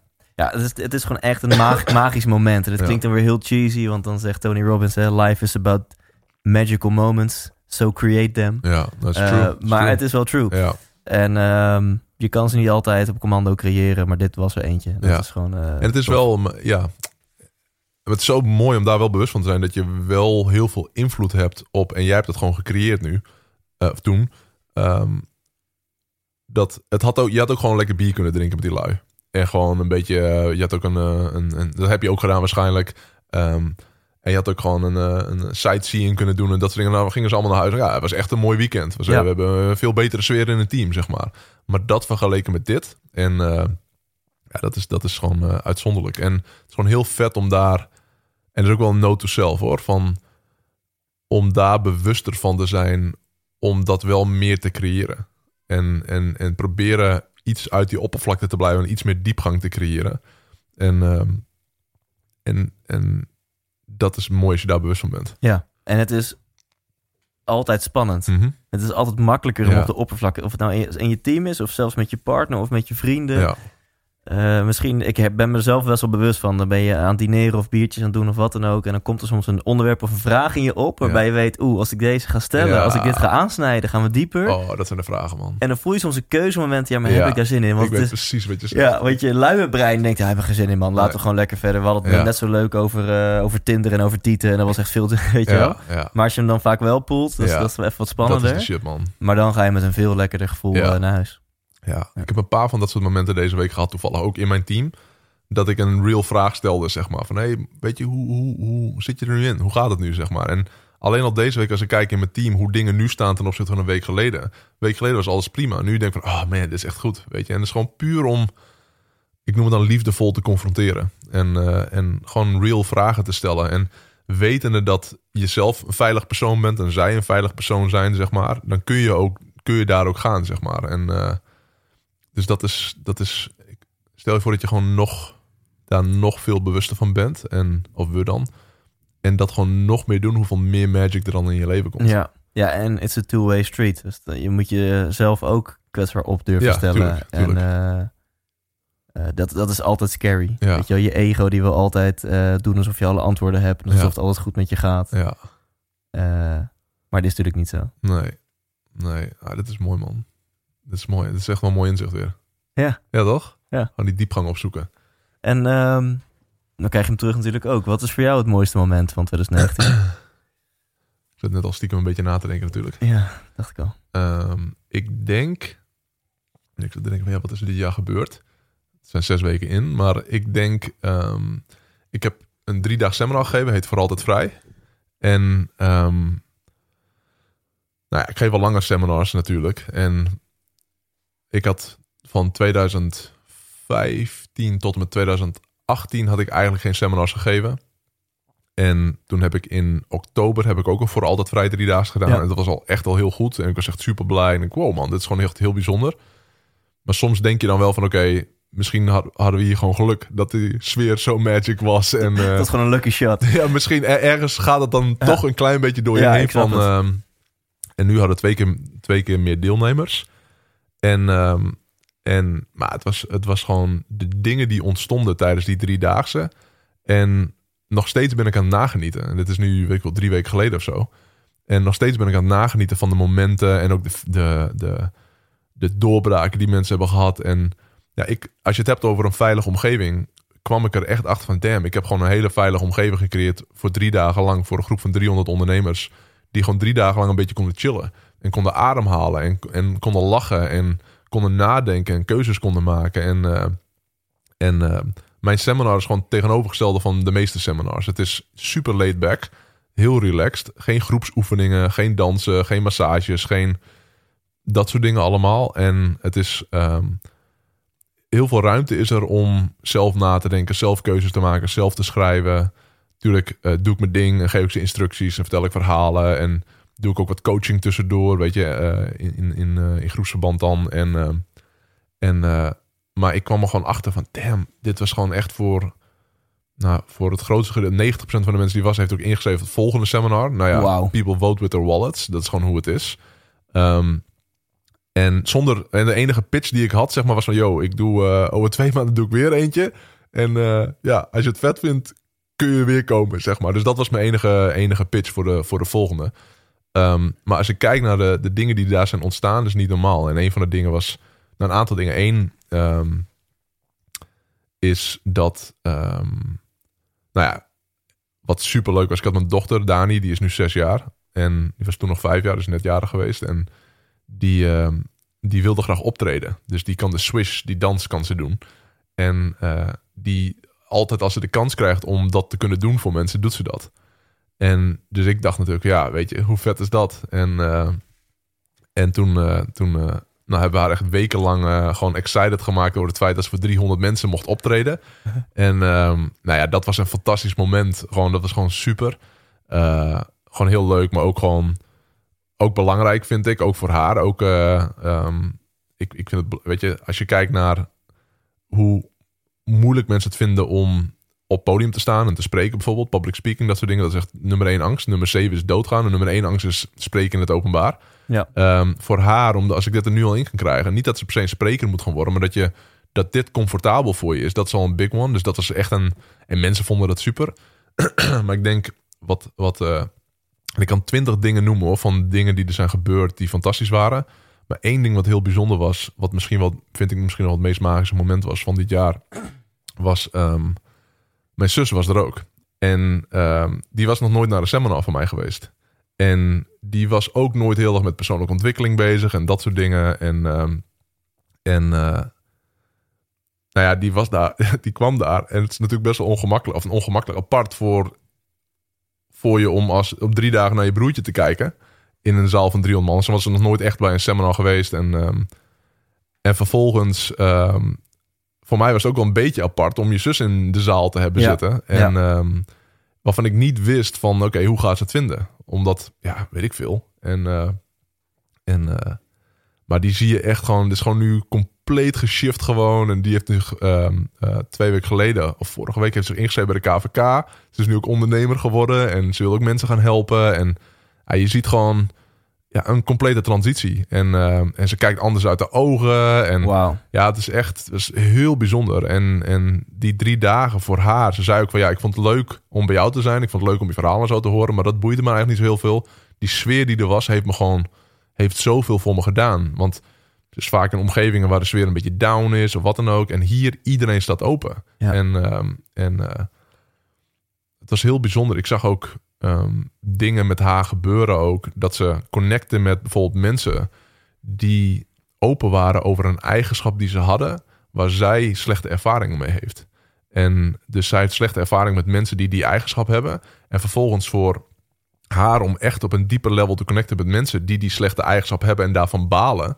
Weet je, dat, dat soort dingen gebeurden allemaal. Ja. En er gebeurden zoveel bijzondere dingen tijdens die drie dagen. En um, ik denk, ja, dit is wel, dit is wel de magic. En um, en dat, uh, dat had ik voorheen. Voorheen, als ik mijn seminars was een goede seminars, inspirerend. Mensen haalden er veel dingen uit en zo. Maar ik voelde nu van, damn, dit is gewoon... Ik weet niet wat er gebeurt, maar er Ja. gebeuren heel veel dingen. Op een hele relaxte manier. Dus uh, zonder dingen op te fokken of, uh, Ja. of groter te maken. Nee, het was gewoon super chill. En dan, dan ja, dat, dat, dat was... Fucking vet. ja, Ja, ik voel je helemaal, man. En. Het gaat totaal niet om dat je eh tof wil doen voor je zus. Van kijk eens, ik sta hier. Want ik denk dat je het tegenovergestelde, dat je het alleen maar spannend vindt eh, dat zij in de zaal zit. Ja, ik, merk, dat je ik, haar- merk, ja? ik merkte, ze zat in het begin zat ze in het middelste stuk. En voorin ook. En op een gegeven moment merk je van, hey shit, ik connect heel veel met de linkergroep en de rechtergroep. maar ik negeer een klein beetje de middelste ja. groep. Ik, Hoe zou dat ook kunnen Ja, ja, komen? precies. Ja. En, eh, en, Och, ja. Maar dat was ook, dat was met twee uurtjes was dat ook gewoon weg. En ik denk, ja, daar moet je ook gewoon overheen stappen Ja. natuurlijk. Dat is ook, mijn pa die kwam eh, toen bij Huub, toen ik bij, bij eh, Huub moest spreken. Mijn ouders zaten dan ook in het publiek. Ja. En, eh, en eh, toen zei mijn pa ook van... eh, ehm, maar mijn pa is niet iemand die heel snel zou zeggen van... ik hou van je of ik ben Oh, trots op je. of Zoiets. En ik voel alles. Hè, dus, dus op een goede manier. Dus, dus ik voel, weet je... Dat is gewoon iets wat hij niet zegt, maar het is er 100%. Zeg maar. Ja. Dus niet dat ik dat mis of zo. Helemaal niet. Ik zou het zelf ook een beetje ongemakkelijk vinden... als je dat soort dingen Mhm. zou zeggen. Ehm, maar, maar hij zei dan, ja, ik ben trots op je, zei hij. En dat is voor hem echt een groot ding, omdat eh, Ja, dat wel toch ja. op een bepaalde manier... eh, en, eh, maar hij zei van, ja, shit man. Ik zou dat niet kunnen, man. Ik wil echt niet, want hij doet dan in april, dan heeft zijn afscheidsding voor, voor, zijn, voor zijn business en zo. En dan gaat hij ook speechen en zo. Hij zei, ja, ik wil eigenlijk niet dat jij erbij bent en niet dat, dat, dat Francis, mijn moeder, erbij is. Want ja, Ja. ik, ik, ik, ik praat heel veel over jullie en ik lieg alles natuurlijk bij elkaar en dan zitten jullie erbij en dan... en dus dat, voor hem is het heel oncomfortabel om te speechen waar familie bij is. Voor hem geen probleem voor duizend man te spreken, maar oncomfortabel om... En dat snap ik, dat snap Ja. ik heel goed, maar dat is wel... Ja, dat, daar moet je ook overheen stappen gewoon. Ik denk trouwens dat heel veel mensen, want als je dit hoort, dan is de kans gewoon 99% dat jij actief bezig bent met persoonlijke groei. Eh, anders luister je niet naar jouw podcast of mijn podcast. En wat ik bijna van iedereen wel hoor die daar zo hard mee bezig is, is dat ze ja, zich kunnen ergeren of, of vanuit liefde het kunnen balen van het feit dat hun broers, zussen, Ja. ouders, vriendjes, vriendinnetjes, collega's, whatever, Ja. ehm, eh, niet daarmee bezig zijn. En ik krijg ook best wel vaak een vraag over via Instagram of via de mail of zo. En ehm, ik denk er twee dingen over. En het, het is. eh, eerst ook wel zeggen, ge- ja, het klinkt een beetje niet zo inspirerend, maar, maar geef op dat je hun gaat veranderen. Want eh, één, mensen veranderen echt pas als ze zelf willen veranderen. Mhm. Dus je moet toch echt loslaten dat zij op dit moment in hun leven niet dit pad kiezen of echt wel willen ontwikkelen, maar op een andere manier. Ja. En twee, als ze willen veranderen, ehm, ja, dan ben jij vaak als familielid, als iemand waar ze van houden. Klopt. Dus de slechtste, of niet, je bent een hele goede raadgever, maar Ja. ze gaan jouw raad waarschijnlijk niet accepteren. Nee. De meest eh, voorkomende is natuurlijk eh, tussen man en vrouw, Ja. dus tussen vriendje, vriendinnetje, Ja. je, je partner. Ehm, bij mijn ex bijvoorbeeld, toen zij met een business begon en wilde ze ook haar eerste stapjes doen met online dingen. Ja, ik zat zo, hey, kijk eens met wie je slaapt. Ja, weet man, je wel? Ik kan jou zoveel leren over, over hoe je dat een stuk succesvoller gaat doen met, eh, met alles. Ehm, en daar hebben we natuurlijk super veel ruzie over gemaakt. En daar heb ik heel veel over geleerd van oké, je bent de vriend en je bent niet haar internet marketing coach. Nee. En Remco Klaassen vertelt er ook heel openlijk over. Hij is natuurlijk echt een eh geluksgoeroe in Nederland, zeg maar. En die, die vertelt ook over zijn fuck-ups. Van ja, mijn vrouw, die, eh, eh, ja, dat hij bijna zoiets had van... "Nou, schat, je slaapt met de auteur, weet Ja, je wel? Ja. alle, alle wijsheden over het leven en over geluk. Ja. Maar nee, je bent haar man en je bent niet haar coach. Nee. Ehm, dus, ehm, maar ik begrijp dus ook die frustratie die, die jij dan wellicht kon hebben.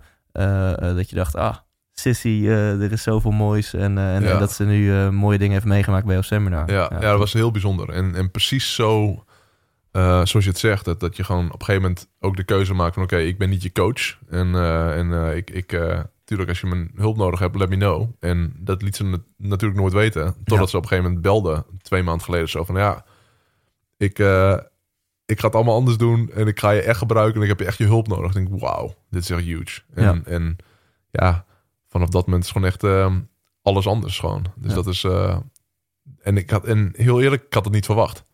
Weet je, dus het kan ook gewoon onverwachts komen. Nee, sterker nog, als je dat verwacht, was het mogelijk niet gebeurd. Nee, precies. Dan had je het energetisch zo willen, willen creëren en dan was, Ja. het, was het niet gelukt. Ik denk het beste altijd nog is om eh, gewoon het goede voorbeeld te zijn. En gewoon het goede leven te leiden, zeg maar. Je beste leven te leiden zoals je kunt. Ja. En eh, dat, dat is een stuk inspirerender nog dan dat je er een boek over hebt geschreven. Of, en dat bedoel ik niet naar, naar Remco Klaar, helemaal Ja. niet. Maar gewoon, want ik, dat, dat bedoel ik helemaal niet. Maar, ehm, maar dat je het leeft. Dat Ja. je het echt leeft. En, en, en dan is de kans een stuk groter dat ze bij je gaan aankloppen dan dat, ja, dat je seminars geeft. Ja. Of dat je trainingen verkoopt of, of, eh, of wat dan ook. En ten eerste, er is natuurlijk geen hiërarchie. Weet je wel, wij zijn echt geen enkele gram beter dan Nee. mensen die minder gemotiveerd zijn om te ontwikkelen of, of wat dan ook. Nee. Maar ik herken dit zo toen ik voor het eerst naar Tony Robbins was geweest. was eh, in 2011, dus ik was 23. Ik was nog in loondienst. Het was voor mij, denk vijf, zes maanden lang... een paar honderd euro aan de kant zetten, ja, zetten... ja, mooi. om dat ticket te kunnen betalen en naar Rimini te kunnen vliegen. En dan nou, met onze vrienden van Succesgids, eh, jou niet onbekend, om daarheen te gaan. En eh, dus dat, ticket kostte al 1000 euro en dan nog vliegen en hotel. Dus mijn vrienden verklaarden me echt voor gek. In, mijn- in mijn theatershow vertelde ik er ook kort wat over. Dat ze dan echt dachten, gast, 1000 euro in Rimini kan je echt hele andere dingen Ja, van doen ja, die veel vetter zijn. Je kunt naar eh, Brazilië, man. Wat? Je kunt naar Brazilië. Ja, je kunt naar Brazilië, maar Rimini, ik weet niet, dat is echt een beetje het salau van, eh, van Italië. Dus je kunt daar volle bak los. Maar nee, ik ging dus naar, naar Tony Robbins. En toen kwam ik terug. En ik was dus 23. Ik woonde nog in een studentenhuis. Bijna al mijn vrienden studeerden nog of hadden echt nog de studenten lifestyle.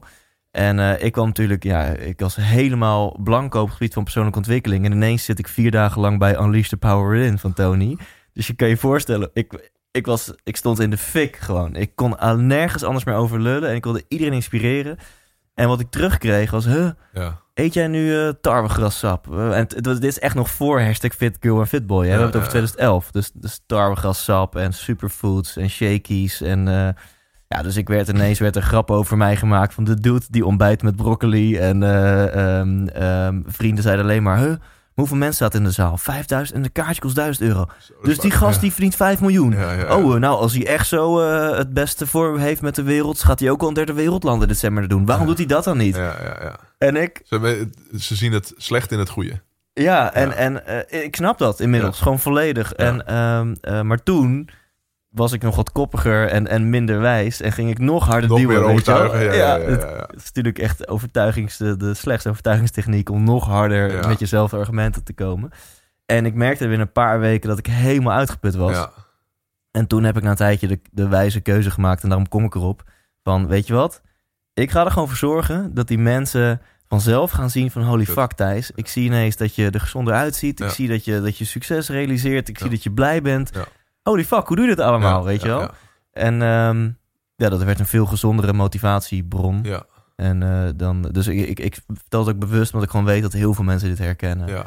Ehm, Ja, dat is hetzelfde met kids. Ik bedoel, ik kan nog zoveel tegen mijn kids zeggen hoe ze het moeten doen en wat ze moeten doen. Maar als ze naar mij kijken, ik bedoel, ze, ze luisteren niet naar wat je zegt, maar ze kijken naar wat je doet. ja, En eh, dat is het belangrijkste. Ja. En natuurlijk mm, heb je de juiste woorden af en toe nodig, maar, eh, maar dat is gewoon echt het belangrijkste. Ja. En, eh, en ik heb met mijn vrouw ook zo vaak gehad, weet je, dat ik denk van ja, kom op, weet je. En eh, ik, ja, ze kijkt ook gewoon naar mij. Ik ben ook gewoon die gast die moet poepen en plassen. En eh, ze zegt ook wel van ja, dan sta je dat seminar te doen, maar ik weet hoe je eruit ziet in je naki.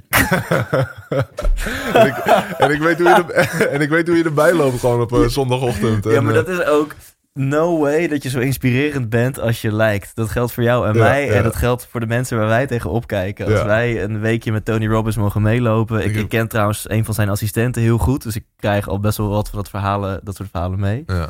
Ehm, Tony, doe eens wat, man. ja, doe eens wat met je leven. ja, ja, dus dat is... wat, oh, dit vind ik dan wel leuk om even aan te stippen.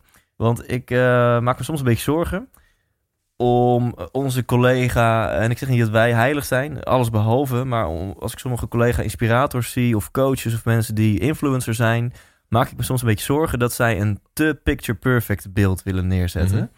En dan kan je hele inspirerende quotes op je Instagram neerzetten. Het kan echt super inspirerend zijn als jij weer eh, ehm, een filmpje opneemt met tips over hoe jij elke dag energie hebt en elke dag dankbaar kan zijn en elke dag bijdraagt aan je missie en eh, dichter bij je doelen komt.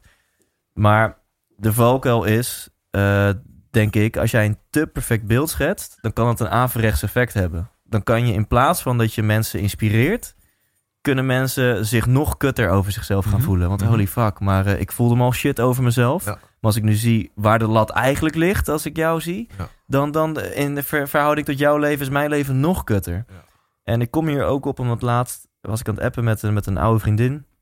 En ehm, eh, het was vrijdagavond en ik had een, eh, een, een, een, een zinloos zap-avondje. Nou heb ik wel meerdere zinloze avonden, ben ik de eerste om toe te geven. Maar de, ook echt zappen is voor mij ook echt super... eh, dat ik fucking Voice of Holland en NCS en zo aan het kijken was. Ehm, maar goed, en, en, en dat appte ik zo naar haar van... Ja, ik zit een beetje zinloos te zappen, gewoon een beetje random. En toen appte zij terug... Wow, Jij? maar dat jij dat ook doet. Ja.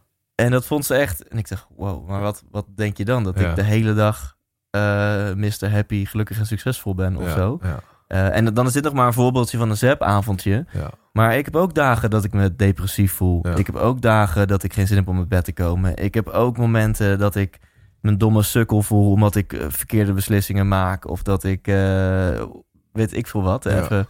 En ehm, eh, ik denk dat ik daar, daarom zeg ik het nu bewust, ik denk dat ik daar ook in mijn Instagram nog te weinig aandacht aan besteed. Soms doe ik het wel. Pak ik even die mic en dan zeg ik, yo, ik zit op de bank en ik voel me een beetje overprikkeld. Ik heb volgens mij weer een paar verkeerde keuzes gemaakt Ja. en morgen weer een dag. ja. En dan zie ik ook de overload aan berichten die ja, ik krijg. Maar goed, weer heel veel woorden dit, maar eh, je voelt wat ik wil, eens een wat tip, ik wil zeggen. ja, precies. nou, nee, er zit zeker een tip in. Ik had het eh, laatst nog met Nick van den Adel over. Een van die gasten die ook bij Rocking Up Christmas op het podium stond. Er staat ook inmiddels al online interview met hem. Heel heftig verhaal over hoe hij eigenlijk elke dag eh, leeft met heel veel pijn. En hij heeft een hoge dwarslesie. Eh, maar gelukkiger is dan de meeste mensen die je zult kennen. Ja. En ik had het met hem nog over dat, dat influencers vaker gewoon hun shit moeten delen. Mhm. En dan mag je er ook een tip aan koppelen. Hè? Dat je zegt van nou, ik voel me nu zo. Of, of soms gaat het minder met me. Maar dan probeer ik dit qua mindset. Of dan denk ik hieraan. Of als je dit ook hebt, weet dit of dat.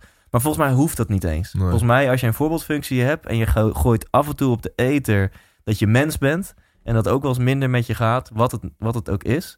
Ik denk dat heel veel mensen dat inspirerender vinden dan je denkt. Dus als jij luistert en je, en je hebt in wat voor vorm dan ook een voorbeeldfunctie, dan wil ik je vragen om, want het is super scary, hè, waar we het net eigenlijk over hebben, dan ben je Ja. kwetsbaar. Ja.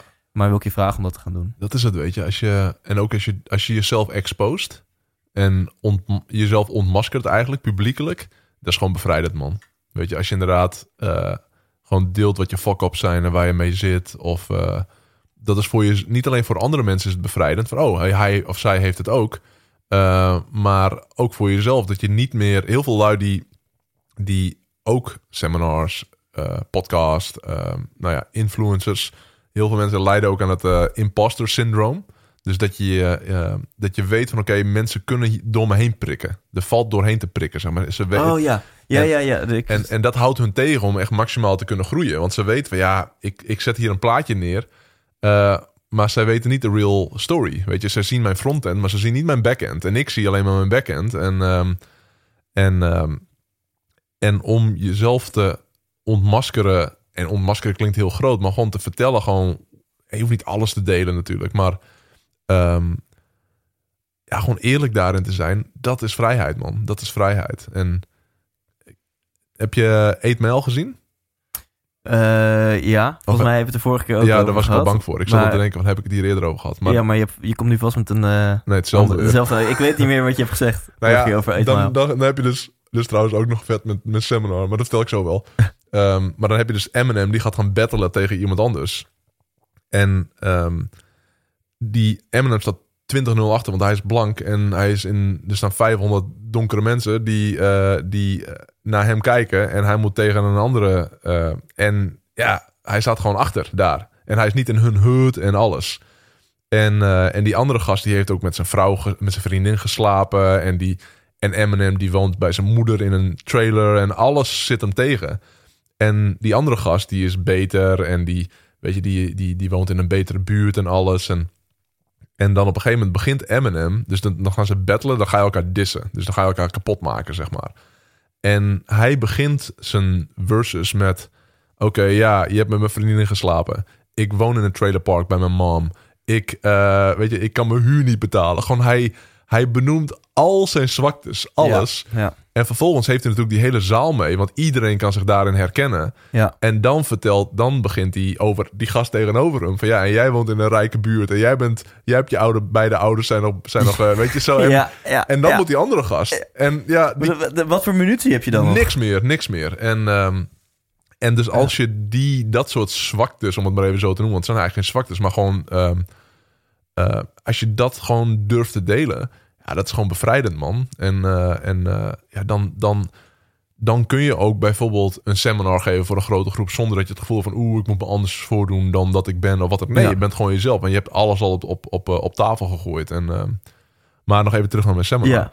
Er was dus op een gegeven moment was er een gast, Uri, en die kwam steeds kwam hij naar me toe. van, Ja, ik wil, ik wil even, ik wil dit delen en ik wil dit en dat. En hij, hij, hij was de hele tijd was hij gewoon bezig om eh, of mijn tijd te krijgen of eh, iets op het podium te zeggen of dat soort dingen. En, en ja, ik heb mijn eigen agenda tijdens die drie dagen. En, ehm, en ik, dat, dat gaat ook organisch. En als iemand heel graag op het podium wil, ja, dat is zijn idee, maar niet mijn idee. Ja. En, ehm, en, eh, en toen op de derde dag kwam hij naar hem toe en in de ochtend en liet op zijn telefoon liet hij een tekst zien. Hij zei: Deze tekst heb ik vanochtend geschreven.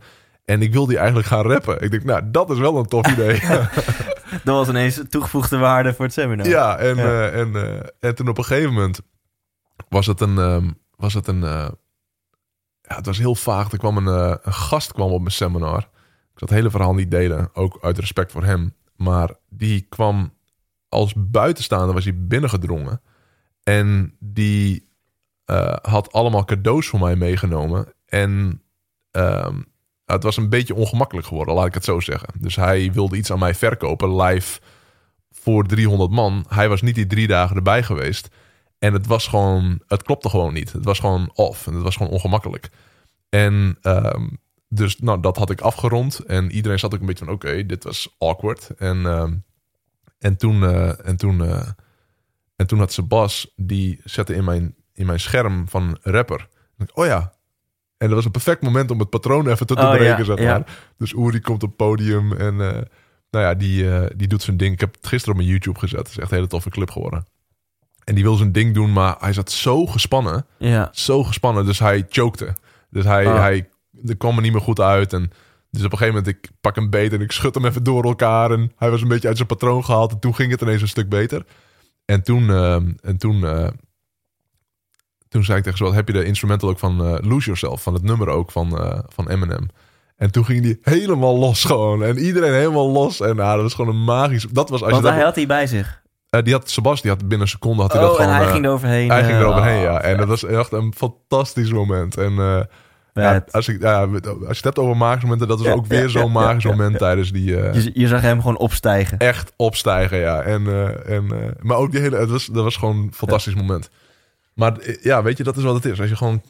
Ik vind, ik vind kwetsbaar altijd zo'n beetje een naar woord of zo, maar dat is wel real. Weet je, als je gewoon wel Ja. echt durft te zijn en, eh, en, eh, en ook daar wel ook misschien wel iets van je eigen grenzen kunt bewaken. Ik, soms sommige mensen gaan weer iets te vulnerable, gaan ze iets te kwetsbaar, gaan ze alles delen wat ze moeten delen, zeg maar. Onze gezamenlijke vriendin Sarayda, die had een mooie uitspraak. Die zei, share your message, not your mess. Ja, En nou, dat is natuurlijk zo multi-interpretabel als de pest. Ja. Maar ik, ik denk dat je daar dan... eh, Ja, aan de ene kant denk ik, ja, mooie uitspraak en vind daar de nuance in. Aan de andere kant denk ik, soms kan het ook inspirerend zijn om je mes te delen. ja, maar dan denk ik, ik, wat ik vaak doe, is om mijn mes een klein beetje te laten rijpen, zeg maar. Weet je, vorige keer hebben we het al over dingen gehad wat ik publiekelijk nog nooit echt had gedeeld. Ja. Maar dat was omdat het rijpen was. Ja, Het is een paar jaar oud. En als je het vandaag iets hebt meegemaakt, je hebt een slecht gesprek gehad met je collega en je gaat op Facebook zeggen, ja, ik had vandaag een super slecht gesprek met mijn collega. Nee, doe dat niet, weet je. Dus Ja. denk er wel een beetje bij na. Ja, absoluut. Is ook hier wel weer balans het sleutelwoord, zeg maar. Als- ik denk dat ik niet heel veel volgers heb als wij over eh, een paar maanden weer zo'n gesprek doen. En de komende maanden doe ik niks anders dan alleen maar op Zeuren. Instagram. Kijk wat voor loser ik ben. ik voel me zo kut over mezelf, En jongens. eh, PS komt dan mijn inspiratieshow. ja. Nee, want ik heb dit, is wel ge- ehm, geleerd om dit meer te doen. Eh, en dit is eigenlijk precies in, in het kader van share your message, not your mess. Eh, ik werk, misschien heb ik het al vorige keer verteld, dan moet je me afremmen hoor. Maar ik werk met een regisseur samen voor mijn theatershow. En eh, sowieso is dat ook echt een super goede keuze geweest. Want na een tijdje zit je zelf Ja. zo midden in je content. En ik ben me ervan bewust dat het theater echt wel iets anders is dan een vergaderruimte van de Van der Valk. wa- Waar je zoals eergisteren 100 Rabobank eh, medewerkers of ondernemers voor je neus hebt. Het is ineens het theater. Er wordt wel wat anders van je verwacht. Ja. Dus deze dude die snapt en de kant van persoonlijke ontwikkeling. Hij is ook bij Tony Robbins geweest. Hij is trainer bij Stephen Covey. Eh, wat zo'n beetje iedereen in Nederland wil op het gebied van, eh, van trainingen geven. Dus dat is echt wel een toffe gast dat hij dat allemaal kan. Maar zijn or- origine ligt in de kleinkunst. En hij heeft theateracademie of zoiets gestudeerd. Dus hij is voor mij echt de perfecte persoon om, om mij te regisseren. ja, Ehm, en dit heb ik niet eerder verteld dus, of wel? volgens mij niet. Oké, dus ik begon vorig jaar rond deze tijd. Ja, halverwege februari. Toen had ik eh, net mijn eerste show sinds jaren weer gepland. En dat zou de allereerste show ooit zijn voor fans. Tot die tijd had ik wel een paar shows gedaan. Was in 2015 en 14, maar dat was voor familie en vrienden. Eh, dus dit zou eh, vorig jaar maart zou voor het eerst in de geschiedenis van mijn leven zijn dat ik voor fans nu die show mocht brengen. dus ik had wat gezonde spanning. En toen, nou, hij bood aan om mij te helpen. En toen begonnen we met een, een vies zaaltje in Gorkum. Had hij ergens afgehuurd. En echt zo'n klaslokaal ding, stoelen aan de kant. Een heel klein speakertje neergezet en een mini-versie van mijn drumstel. En hij gaat zitten met zijn benen over elkaar, een kopje koffie. Nou ja, doe je show maar. Voor hem? Ja. Wauw. En ik zo, sorry, wat? Ja, man. nee, doe maar. Ik zo, je hebt eerst een kwartiertje of uh, zal ik het gewoon vertellen? nee, nee, doe maar gewoon. Holy fuck. Ja, als je het hebt over... Uh, ik had net over dat mijn ouders in de zaal zaten, dat dat lastig was. Maar, uh... ja, en in principe het is maar één iemand. Ja, maar, maar- het is wel holy... Ik zo, oké, nou, dus ik heb gewoon twee uur lang... En ja, jij kent een stukje van mijn show. En mijn stijl van spreken is wel een beetje met de zaal. En een beetje op de... eh, ja, eh, grapjes en, en, en best wel de interactie opzoeken. Nou, ik heb in die twee uur denk ik drie keer een glimlach van hem gekregen. Ja, dus ik dacht, ja. nou, misschien zitten er drie goede grappen in. Eh, maar wat ik eigenlijk wil zeggen, toen begon ik met... En, eh, en het was voor mij een, echt een try-out voor hem dan met een klein stukje kwetsbaarheid. Dus eh, ook even delen van jongens, ik heb best wel zwaar 2017 gehad. En eh, toen zowel mijn relatie ging uit, in de business was het challenging... en mijn energielevel ging echt richting burn-out. En ik denk dat dat stukje 14 seconden was. En hij zo, oké gast, dat gaan we echt, dat moet veel Dat, groter. en daar ben ik het zo mee eens. Want ik denk dat een misvatting bij jou kan zijn... dat, dat ze je alleen maar zien als Mr. Positivo. En dat je, als je zoiets deelt, nemen ze je boodschap veel, duidelijk, veel, veel, eh, eh, ja, veel duidelijker. Veel beter, veel... Wat is hem? Geloofwaardiger? Geloofwaardig, of, of- ja, ja, want ja. anders is het, ja, hem gaat alles voor de wind of zo. Dat zou ook kunnen.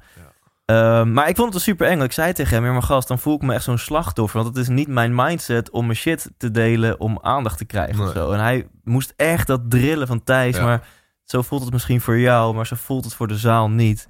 En juist als je er zo snel doorheen gaat, dan komt het heel raar over. Ja, Dus nou, uiteindelijk hebben we van die 14 seconden twee of drie minuten of zo gemaakt. Ja. En bij mijn allereerste try-out toen in maart vorig jaar dat gedaan. En toen zeiden heel veel mensen achteraf tegen me van... wow, dat stuk, dat raakte me echt. Ja. Maar dat had nog... Ja, ik zat er net lekker in en toen ging je weer verder. ja. Dus uiteindelijk in mijn show, die mensen ook in mei eh, dit jaar in de theaters gaan zien als ze komen... is misschien wel zes, zeven minuten geworden. En waarin ik echt op het midden van het podium sta. Er komt een spot op mij. Alle lampen, alle andere lampen gaan langzaam dimmen die.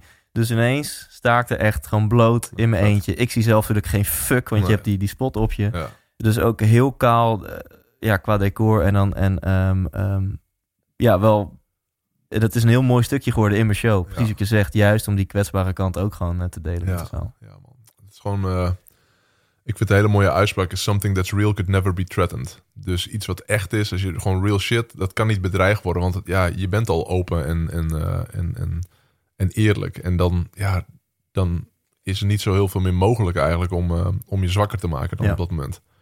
Dus dat, eh, daar ben ik het mee eens. Dat is, en als je... Ja, de uitdaging is natuurlijk voor...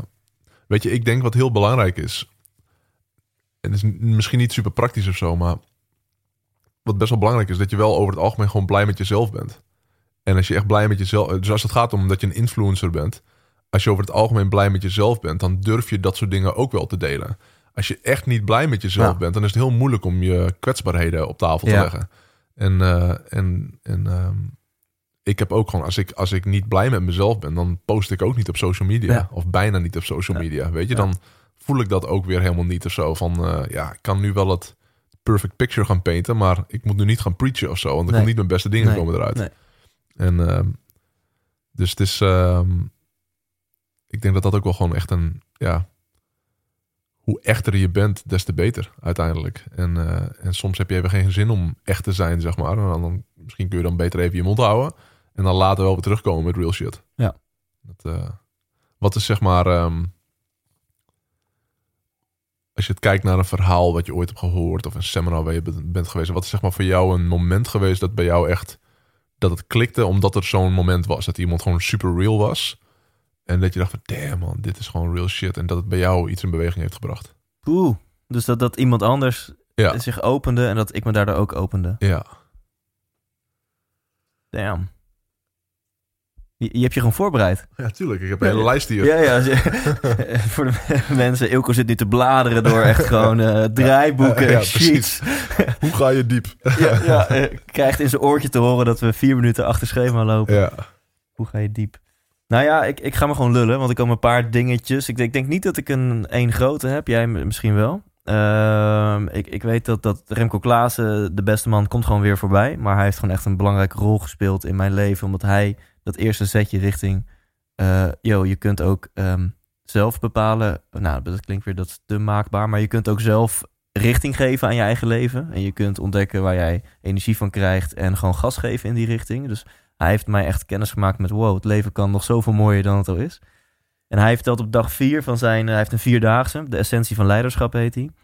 Vertelt hij ineens heel kwetsbaar over, over ook een zakelijke samenwerking... die, die, die super bad ging. En eh, het was geloof ik een samenwerking die had te maken met de lancering van zijn eerste boek. En dan na een tijdje... En later kwam ik erachter dat hij dit gewoon elke keer op deze manier vertelt. Want hij doet dit seminar, de- die vierdaagse doet hij geloof ik 22 keer per jaar. Een vierdaagse, dat is echt fucking intensief. En eh, eh, je hoeft je voor de rest ook geen zorgen te maken om zijn bankrekening. Maar eh, dat is ook heel terecht, want de waarde wat die gast levert is echt, eh, echt eh, bizar. Ehm, maar op dag vier vertelde hij dus over die, die zakelijke samenwerking die niet goed ging. En na een tijdje wist hij het gewoon niet meer. eh, Of zo. En ik wilde hem echt. En toen laste hij een pauze in. Maar dat is echt wel een stukje een beetje geregisseerd. Oh, wow. Maar hij, tegelijkertijd weet ik ook, elke keer als hij het vertelt, voelt hij het echt Ja, wel precies, weer. En dat precies. herken ik zelf ook. Ja, dat, ja, ik wilde echt ook naar hem toe van, joh, gaat het goed met je man? En eh, dan zie je hoeveel... Nou ja, dat was vier dagen, 40 uur verdeeld op vier dagen. Maar dit is een van de paar dingen die ik er nog van kan herinneren. Ja. En eh, ja, dus eh, ik weet niet zozeer wat het met mij heeft gedaan. Tony Robbins heeft ook soms wel verhalen dat hij tot, tot tranen toe is iets, iets staat te delen. Het was zo mooi. Ik was, ik was ook met Danielle bij Tony Robbins in 2010. Dus ik was een jaartje eerder. En, ehm, en ik had eh, al heel veel van zijn content had ik al geluisterd, zeg maar, op audio.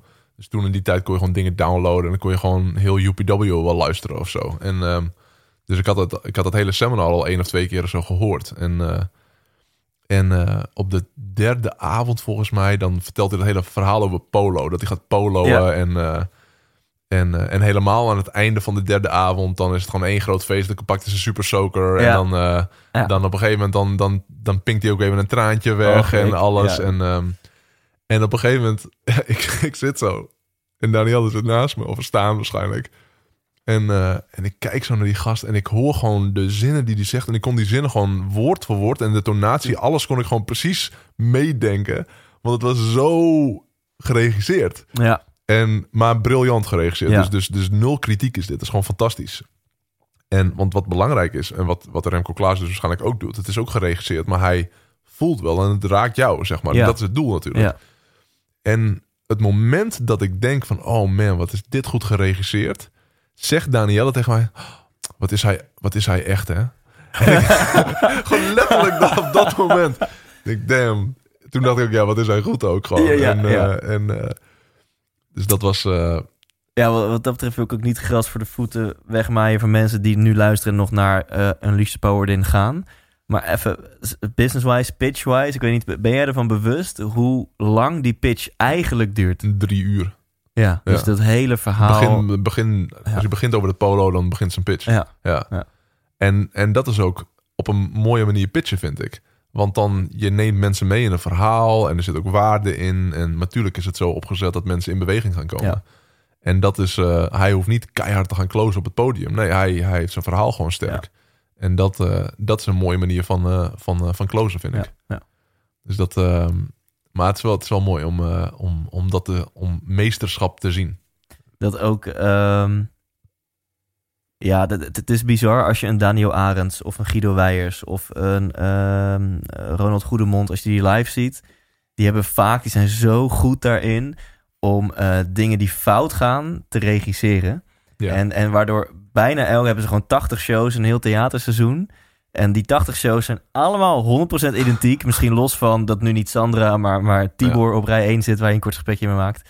Maar dat iedereen toch naar huis gaat van... oh, maar deze avond was echt uniek. Want Ja. wat, wat daar nu Ja, gebeurde, super, dat super. was... En toen moest hij zich even herpakken. En Ja, toen, ja, maar het is vaak ook gewoon... Oh, nee. fantastisch.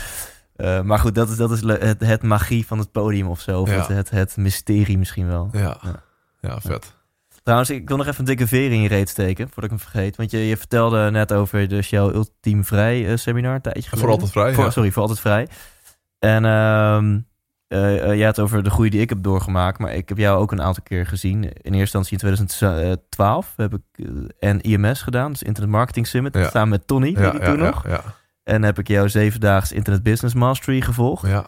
En toen zag ik jou drie jaar later in 2015 eh, weer bij IMS, denk ik, Internet Marketing Summit, Ja. of, of IBM, Internet Business Nee, dat was ook Internet Marketing Nou, Summit. Boeit ik verder niet. Ja, Ja. dat was ook een driedaagse in Ja. november, in eh, ergens eind november 2015. Klopt, ja. Toen heb ik trouwens de microfoon gepakt en tegen de zaal gezegd: Jongens, ik ga een podcast Oh beginnen. Commitment naar de groep. Maar toen al had ik zoiets van: Wow, ik kwam ik ook naar je toe. Of ik had je nog getwitterd of zo. Ik had nog niet je, je directe contactgegevens van Ilko, man. Dit is echt zo ontzettend goed. En ehm, ehm, hoe jij dan in contact met jezelf, contact met de zaal weet te maken. En niet alleen maar rauwe tips deelt over webinars en internetmarketing. Maar gewoon die mensen echt grijpt van maak wat moois van je leven. Mhm. Weet je wel, met de eigen anekdotes van je gezin en je kids. En, en hoe belangrijk lifestyle is. En dus dat, dat vond ik toen al zo ontzettend tof. En wat natuurlijk ook lastig is, dat, dat zou je eigenlijk in een video willen vatten, weet je wel. Dat je dat online kan laten zien aan anderen. Van kijk eens, koop je ticket voor het volgende event. Want Ja. het is echt magie. Of zo. Ja, dat ja, En eh, nou, ik ben nu bij jouw nieuwste seminar nog niet aanwezig geweest. Maar ik zie wel die snippets dan op jouw eh, Instagram voorbij komen. Wat je ook gewoon super goed doet. Ja. En dan zie ik gewoon weer van damn, drie jaar verder. En, en volgens mij is hij weer naar next level gegaan. En voor mijn gevoel is dat jouw zone of genius. Ik ben benieuwd hoe dat voor jou voelt. Je bent heel goed in heel veel andere dingen. Maar volgens mij is dit echt jouw zone of genius. Hoe je daar kan, kan staan of zitten. En, en, en inspiratie met de zaal deelt over business, over het leven. ja. Ja, volgens mij eh, doen weinig mensen die dat na. Nou, ik had, ik had deze week, ik was maandag als ik terugkwam uit Phoenix. En ehm, als ik terugkom uit Amerika. Ik ben je wel eens, ben je wel eens in Amerika geweest? Ja. Ja, oké. En dan kom je terug en dan, je- daar ben je helemaal hyped op natuurlijk. Want je zit gewoon vol met energie. Maar je komt terug en dan die jetlag, die doet ook wat met je. Je slaat een nachtje over. Je bent ineens helemaal vermoeid. Je bent back to reality, dat soort dingen. Dus ik had deze week, en daar was ik heel bewust van. Ik had een beetje donkere mindset gewoon. Ik was een beetje van, wat, waarom doe ik alles nog zo, weet je? Oh ja. En, eh, en, eh, en dus ik, ik, ik- ah man. Maar ik wist ook van, ja, dit herken ik. Want het is gewoon puur fysiek is dit gewoon. En, ehm, en, eh, en toen was ik, toevallig kreeg ik wat clips terug van het seminar. En ehm, waarin bijvoorbeeld van die rapper, ehm, maar ook van een andere dame, heel bijzonder. En ik zie dat en ik denk, damn man, dit is gewoon, dat zou ik gewoon, als ik dat mag doen, gewoon in het moment zijn Ja. met Ja. een mooie groep mensen en hun inspireren en hun coachen. En dat, weet je, dat is, ja, daar word ik gewoon intens gelukkig van. En, eh, en als ik dit, je had het net over 2015, toen werd ik er dus niet intens gelukkig van. Toen vond ik het eigenlijk helemaal niet zo leuk. En toen had ik er eigenlijk helemaal niet zoveel zin in. Ik had in beide, ik heb twee seminars toen in 2015, maar ik had er eigenlijk helemaal niet zoveel zin in. En, maar waarschijnlijk omdat ik toen misschien niet 100% blij met mezelf was. En nu, ja, klinkt een beetje gek, maar ik ben best wel blij met mezelf. Ja. En, ehm, en, eh, en dus ik zag dat en ik dacht, damn, dit is, als ik dit gewoon, en dat ga ik ook vaker doen. Maar ja, dat is, en jij refereert aan de Zone of Genius en dan heb je, heb je het over de Big Leap, over dat Oh boek, ja, of- ja, ja, precies. Ja. Dus daar heb je inderdaad, je hebt de Zone of Excellence en je hebt de Zone of Genius. En, en de Zone of Excellence zijn dingen waar je gewoon heel goed in bent. En we zijn allemaal best wel goed in een aantal dingen. Ehm, ik kan heel goed mailtjes beantwoorden. Of ik kan heel goed, eh, weet ik veel. ehm, ik kan dingen heel, heel, heel, ik kan heel goed de afwasmachine uitruimen of eh, dat soort dingen. Ehm, maar de Zone of Genius, dat is inderdaad dat je voelt van damn, dit is, dit is, dit is het gewoon. Hier ben ik van maximale waarde. Ja. Dit kost me geen energie. Het is heel grappig. Ik zat een beetje na te denken over onze vorige podcast. En ik kan me dus niet zo heel goed herinneren wat we allemaal hebben besproken. En dat komt omdat ik in het moment ben. Als ik in het moment ben, weet ik niet zo goed na de tijd wat er allemaal is gebeurd, zeg maar. En dat is die zone of genius. Ik claim niet dat onze vorige podcast genius was, maar het is wel Op zijn minst briljant. op zijn minst briljant inderdaad. En, ehm, ehm, maar ja, dat is zeg maar, als je, als je dat mag doen en veel meer kunt doen, ja, dan zit je leven gewoon vol met, met purpose, met geluk, met joy. Met, Ja. eh, en je kunt het niet fulltime, fulltime doen. Ik bedoel, ik zou gek als ik jou hoor over, ehm, over eh, die spreker, ik ben zijn naam even kwijt. Remco Klaassen? Remco Klaassen. Ja. Dat hij dan 22 keer vier dagen moet doen op jaar. Ik denk, ja, dat is niet echt mijn stijl, zeg maar. Maar ik zou het wel vaker willen doen. Eh, Weet je, dat is wel. eh, en misschien waarom ook niet, weet je, als het. als het en kijk naar een Tony Robbins, die gaat de wereld ook over. En kijk wat voor magic die gast op consistent basis gewoon meemaakt. En ook al is het al 30 jaar hetzelfde.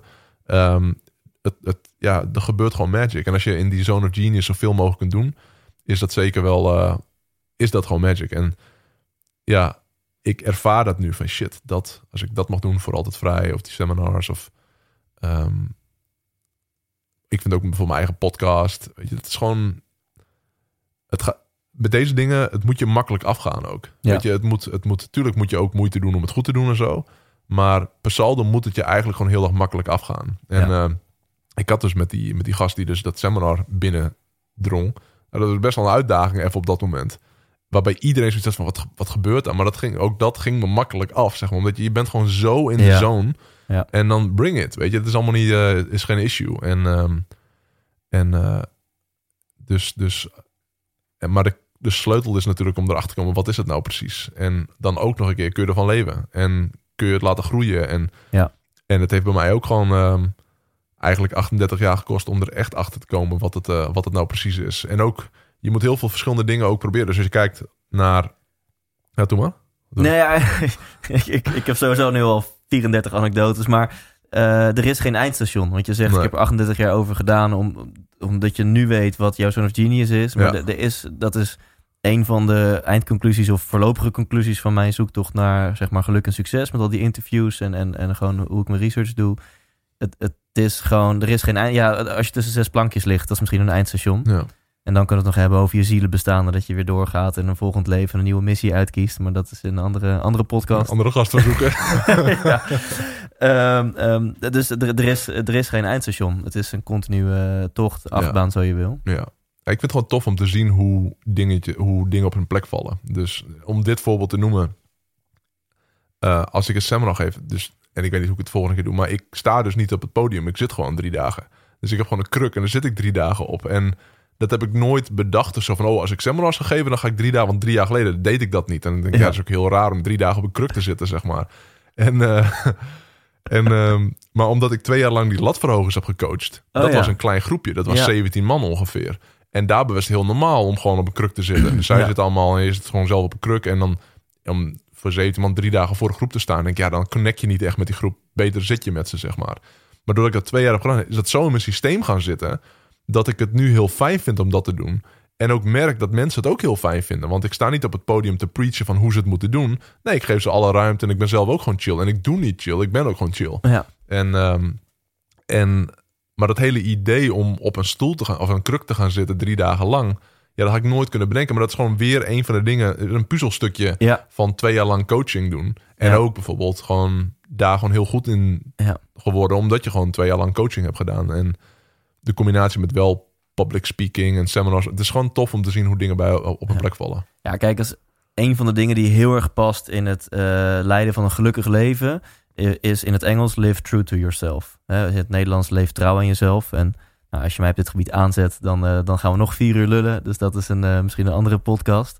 En, en daar zitten dit soort kleine stukjes dus ook in. Dat je gewoon, oh, ik vind dat chill. En dat je dat ook gewoon doet. En een scheid eraan hebt als mensen daar misschien iets van vinden. Ehm, en, en over die Zone of Genius, jij noemde dat er onder nog de Zone of Excellence zit. Ja. En, en dat boek trouwens, The Big Leap, wat ik iedereen kan aanraden, is een van de weinige boeken die echt veel impact op mij heeft gemaakt de Nee, ik heb vanochtend, jaar. vanochtend heb ik nog geluisterd, man. Nee, echt? Ja, letterlijk. Kijk, Wat cool. ik kan het je laten zien hier. Niet dat je bewijs nodig hebt. Maar... Ja, ik eh, geloof je anders niet, Ilko. Nee, nee, nee, precies. en ik heb het gewoon nodig om eh, nu even die erkenning te krijgen natuurlijk. Maar Ja, ja, ja. ik heb hem... Oh, wacht. Jij opent nu Audible of zo? Ja, Bam, ja, The Big Leap. het is zo'n... Mooie cover van een visje die van een kleine kom naar een grote kom springt. Ja. Ehm, en en ze, ze beginnen bij de zone of incompetence. En daar beginnen we bijna allemaal als je in mijn geval pizza's gaat bezorgen of vakken gaat vullen. Ik heb zelfs een keer iets in de horeca gedaan. Nou ja, als, als iets niet eh, is waar ik voor ben gemaakt, dan is het wel eh, dat. Dus je zone of incompetence is als je werk doet wat je niet eens leuk vindt. En je bent er nog niet goed in ook. Nee. Dan heb je je zone of competence. Hè, je doet werk. Ja, je bent competent, je kan het goed doen, maar het geeft je nul voldoening. En dan heb je nou, volgens mij is het dan al de zone of excellence. Eh, en, en heel veel mensen denken dat dat het eindstation is. Van oké, en ik doe werk waar ik goed in ben. En eh, ik krijg ook nog eens voor betaald. Eh, ehm, ik ben er goed in, het geeft me energie en ik krijg ervoor betaald. Maar er is nog een level daarboven. waarin je dus echt in je, ja, in je X-factor zit. Dan doe Ja. je echt shit wat, wat, waar jouw passies en talenten perfect samenkomen. En, en niks kan je zo goed als dat. En meestal is dat ook een activiteit waarbij je de maximale waarde toevoegt. Ik denk bij jou bijvoorbeeld de Zone of Excellence zou zijn presentaties geven, seminars geven. En je Ja. of Genius zijn is echt die shows doen. Ja. Weet je, dat is gewoon een verschil. Ja. Zone of, en iedereen zal tegen je zeggen in Zone of Excellence van... hé hey man, die seminars van jou die zijn echt supergoed. En die presentaties zijn supergoed en zo. Maar die shows, zeg maar, dat is je Zone of Genius. Denk ik hoor. Een beetje een aanname. Maar Ja, voor nu. En het zou zomaar kunnen zijn. Terwijl Ja. zegt, denk ik ja. Voor nu, want mensen zeggen wel eens tegen mij... oh, je moet seminars doen. Ook omdat ze dan zeggen... oh, ik zou je echt veel geld mee kunnen verdienen. Kijk Ja. hoeveel volgers je hebt. En Ja. je kan gewoon 800 piek voor een seminar vragen. En mensen denk ik, ja, maar het voelt nu niet... Ik heb het wel eens eerder gedaan, maar eh, vond ik tof. Maar het is niet de jackpot voor mij nu. nee. Ehm, maar het zou zomaar kunnen zijn over tien jaar... dat ik... Want ik ben sowieso ouder en wijzer. Over Ja. tien jaar is mijn voornemen. Eh, en dat ik dan merk van... ach, die twee uur rock'n'roll shows is lachen... maar ik mis echt de impact... en ik doe nu ook driedaagse seminars. ja, maar, maar ik, dan zie ik voor me, voor jou... als ik even mag onderbreken... driedaagse, maar inclusief show. Ja, ja, ja, ja. weet je? ja, en, ja, en, eh, en, en het is bijna frustrerend om jou bezig te zien. Want ik, ik, ik zie jou bezig en denk, fuck, daar kun je gewoon niet mee... Je kunt daar niet mee concurreren. Omdat het zo uniek is wat jij doet. Die inspiratieshow. Ja. ja. En, en dus daar kun je niet mee... En dat, dus je bent Ja. 100% onderscheidend daarin. Als je dat zo voortzet inderdaad in een driedaagse bijvoorbeeld... over tien jaar Ja, of vijf ja, jaar of whatever... Ja, dan, dan... What the fuck, man? Ja, Moet je nagaan. Moet je nagaan als jij een driedaagse eh, event kunt doen... wat echt een brand gaat worden... wat je jaar in jaar uit blijft doen... dat je twee of drie keer per jaar doet bijvoorbeeld. En dus een driedaagse waarin...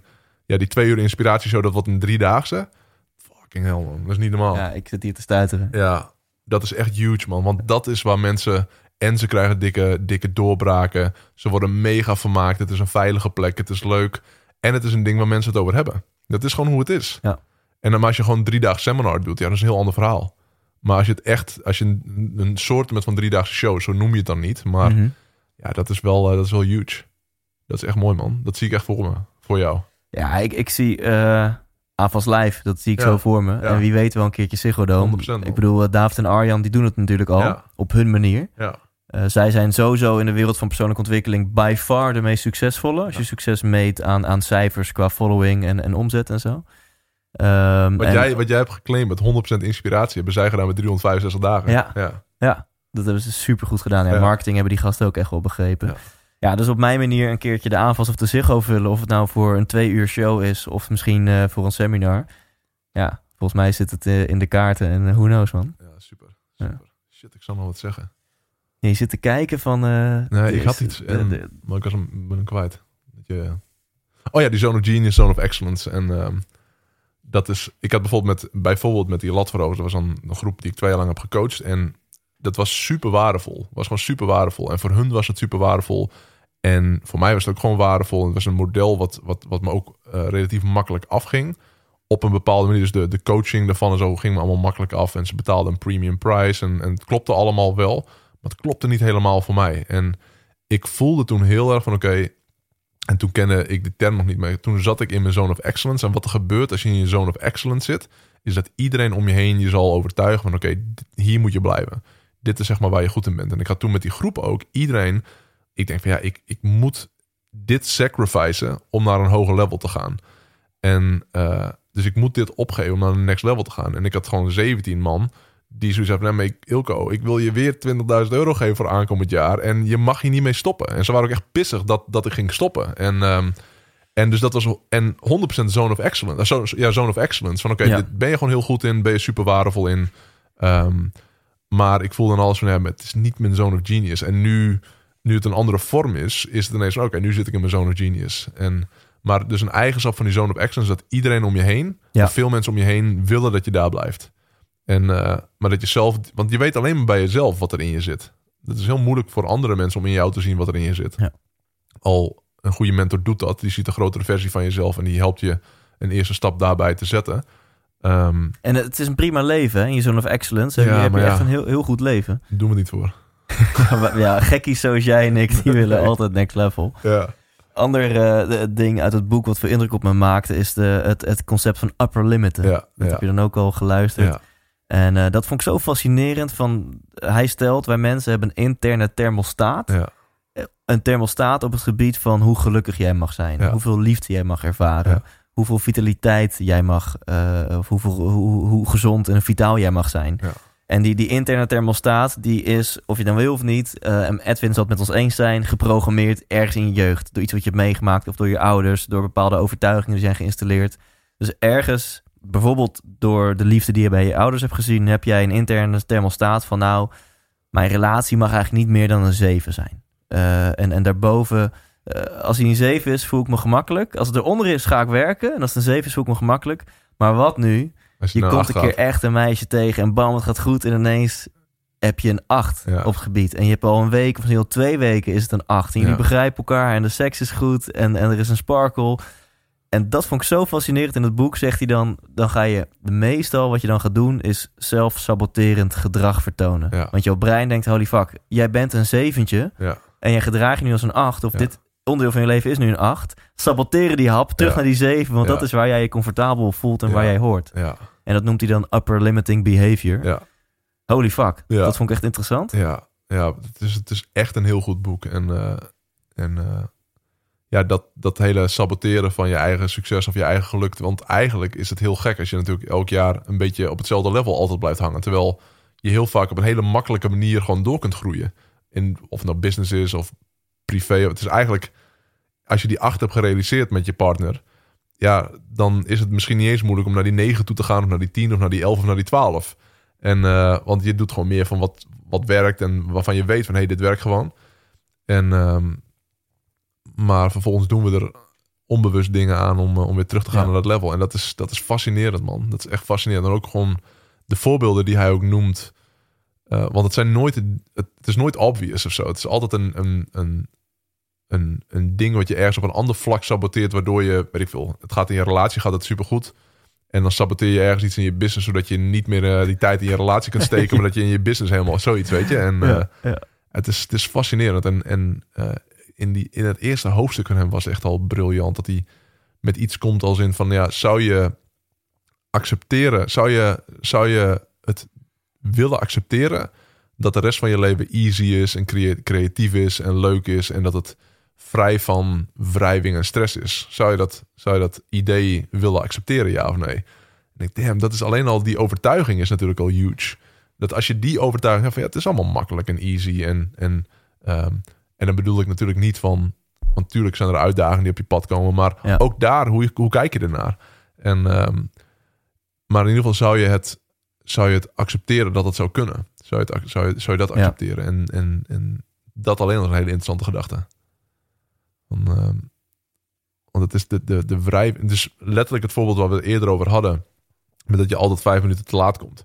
Weet je, Ik, daarmee... ik zat nu precies ook hier aan te denken. Ja, ja, dus... En maar met die gedachte dat alles easy en makkelijk is... eh, bijvoorbeeld, ja, dan, dan, dan ga je misschien ook tien minuten eerder weg. Want ja, het moet easy en makkelijk Ja. zijn, weet je. En maar als je de overtuiging hebt, het is hard en het is tough en het is challenging...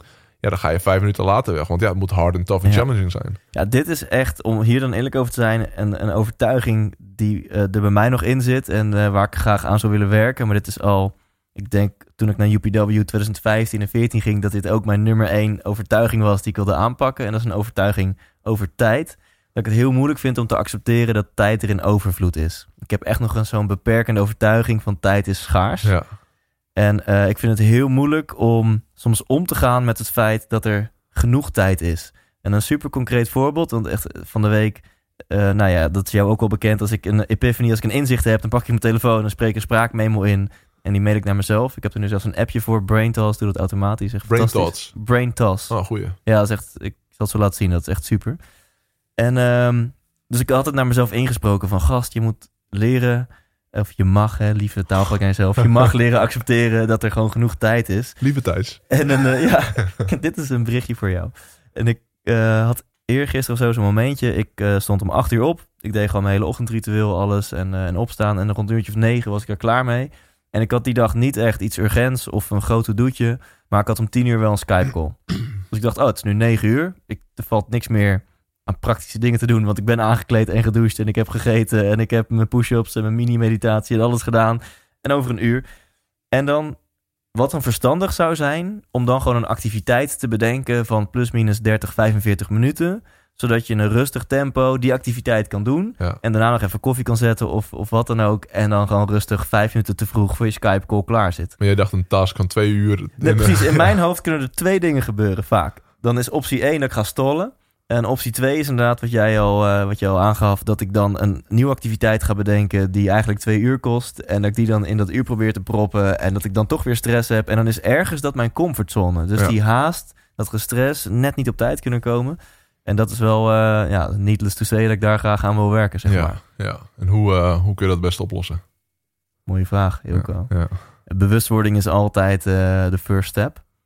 En ehm, uiteindelijk, dit vind ik wel fascinerend. Hier zou, je echt een boek over kunnen schrijven. Waarom komen mensen te laat? zeg Mhm. Maar ik denk dat het heel veel facetten heeft.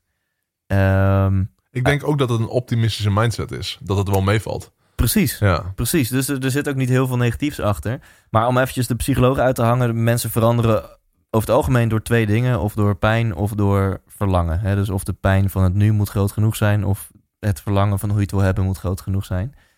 En ehm, in mijn geval is dat verlangen is zo groot aan het worden. En bijvoorbeeld nu, ik was hier gewoon precies op tijd. En dat voelt zo lekker. ja.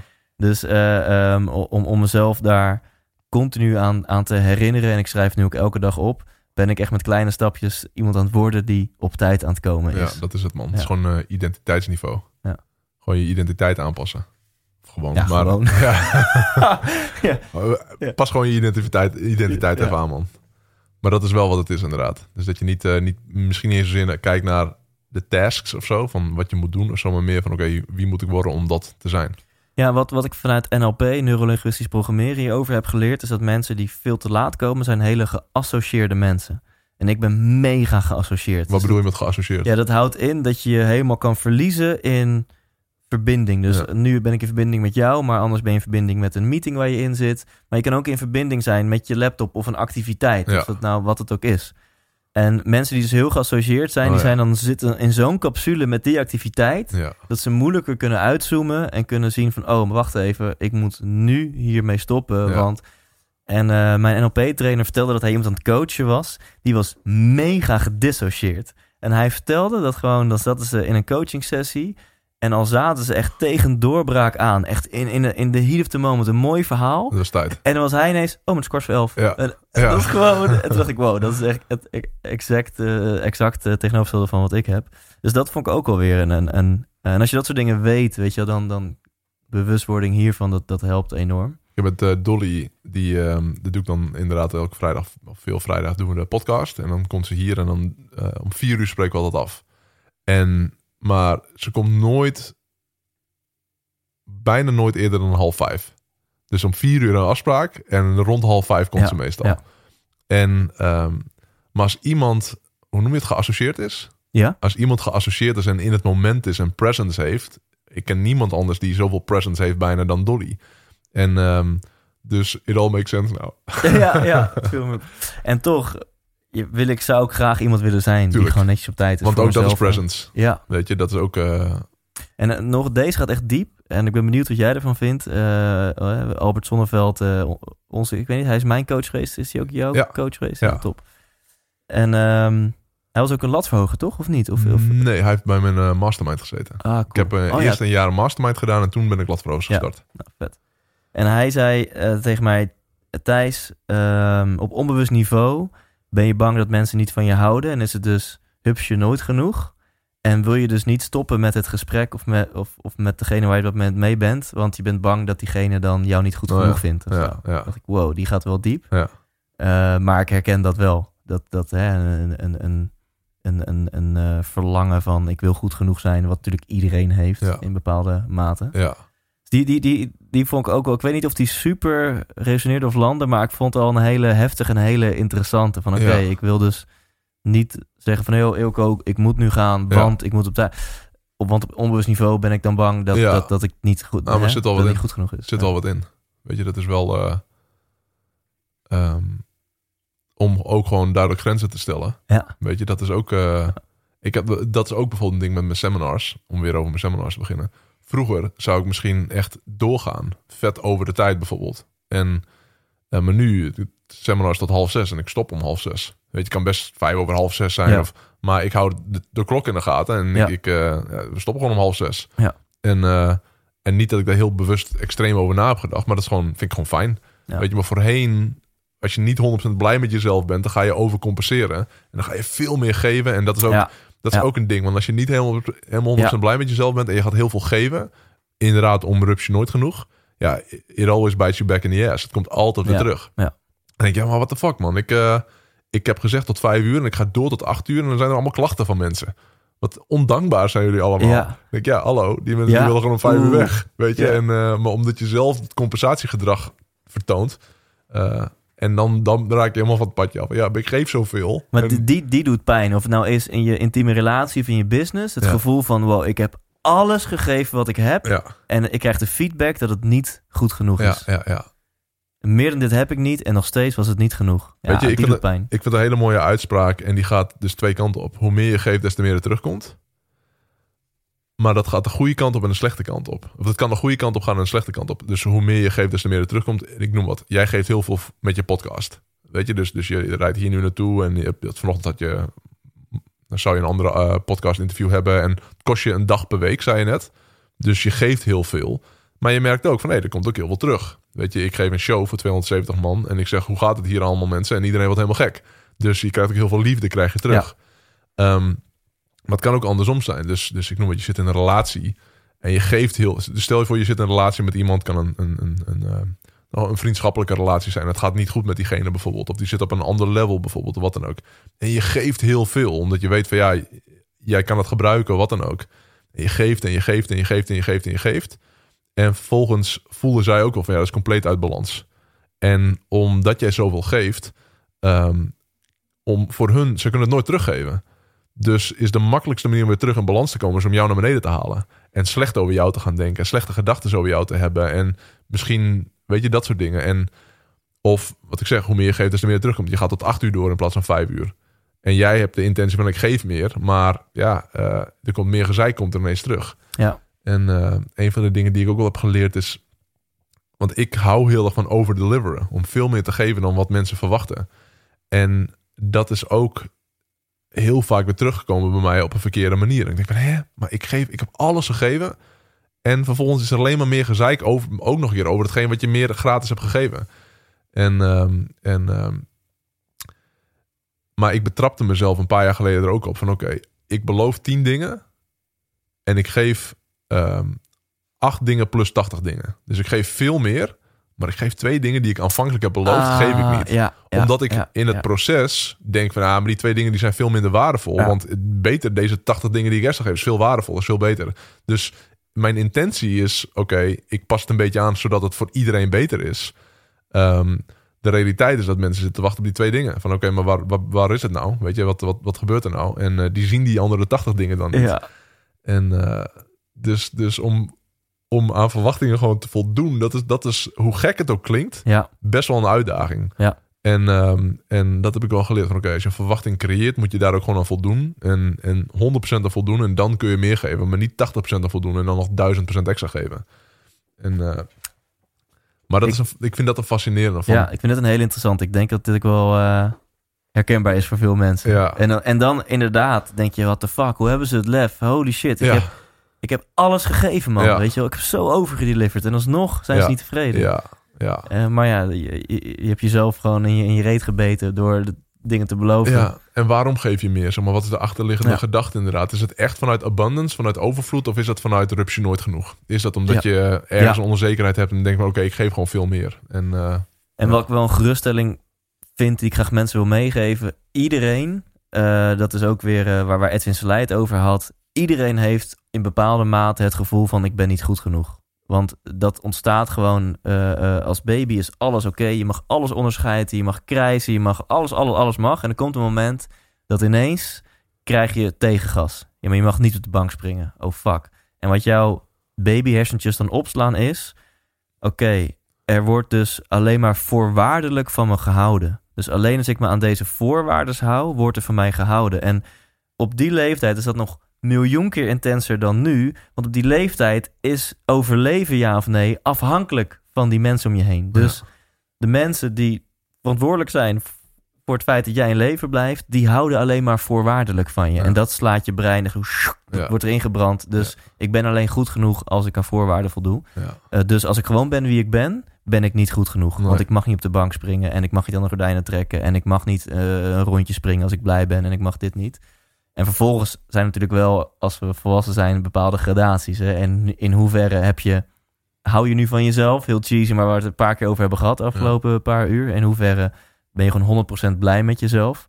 Eh, en in hoeverre is dit systeem nog zo erg aanwezig dat je dus dat het nooit genoeg is Ja. en dat je ehm, die komt misschien wel binnen, maar dan ben je ook voor andere mensen geen fijn persoon. Het is best wel relaxed om bij iemand te zijn die continu maar die ziek voor erkenning en waardering heeft. Ja. En misschien dat die in die wens om erkenning en waardering te krijgen wel heel veel aan het geven is, maar je voelt een bepaalde eh, Afhankelijkheid of zo. afhankelijkheid, een Ja. bepaalde pusherigheid van Ja. ik, ik wil mezelf eh, meer geven dan ik heb, want dan, dan Ja. ga je me aardig vinden of zo. Doe gewoon chill, man. Ja. ja. En dat is lastig voor veel mensen.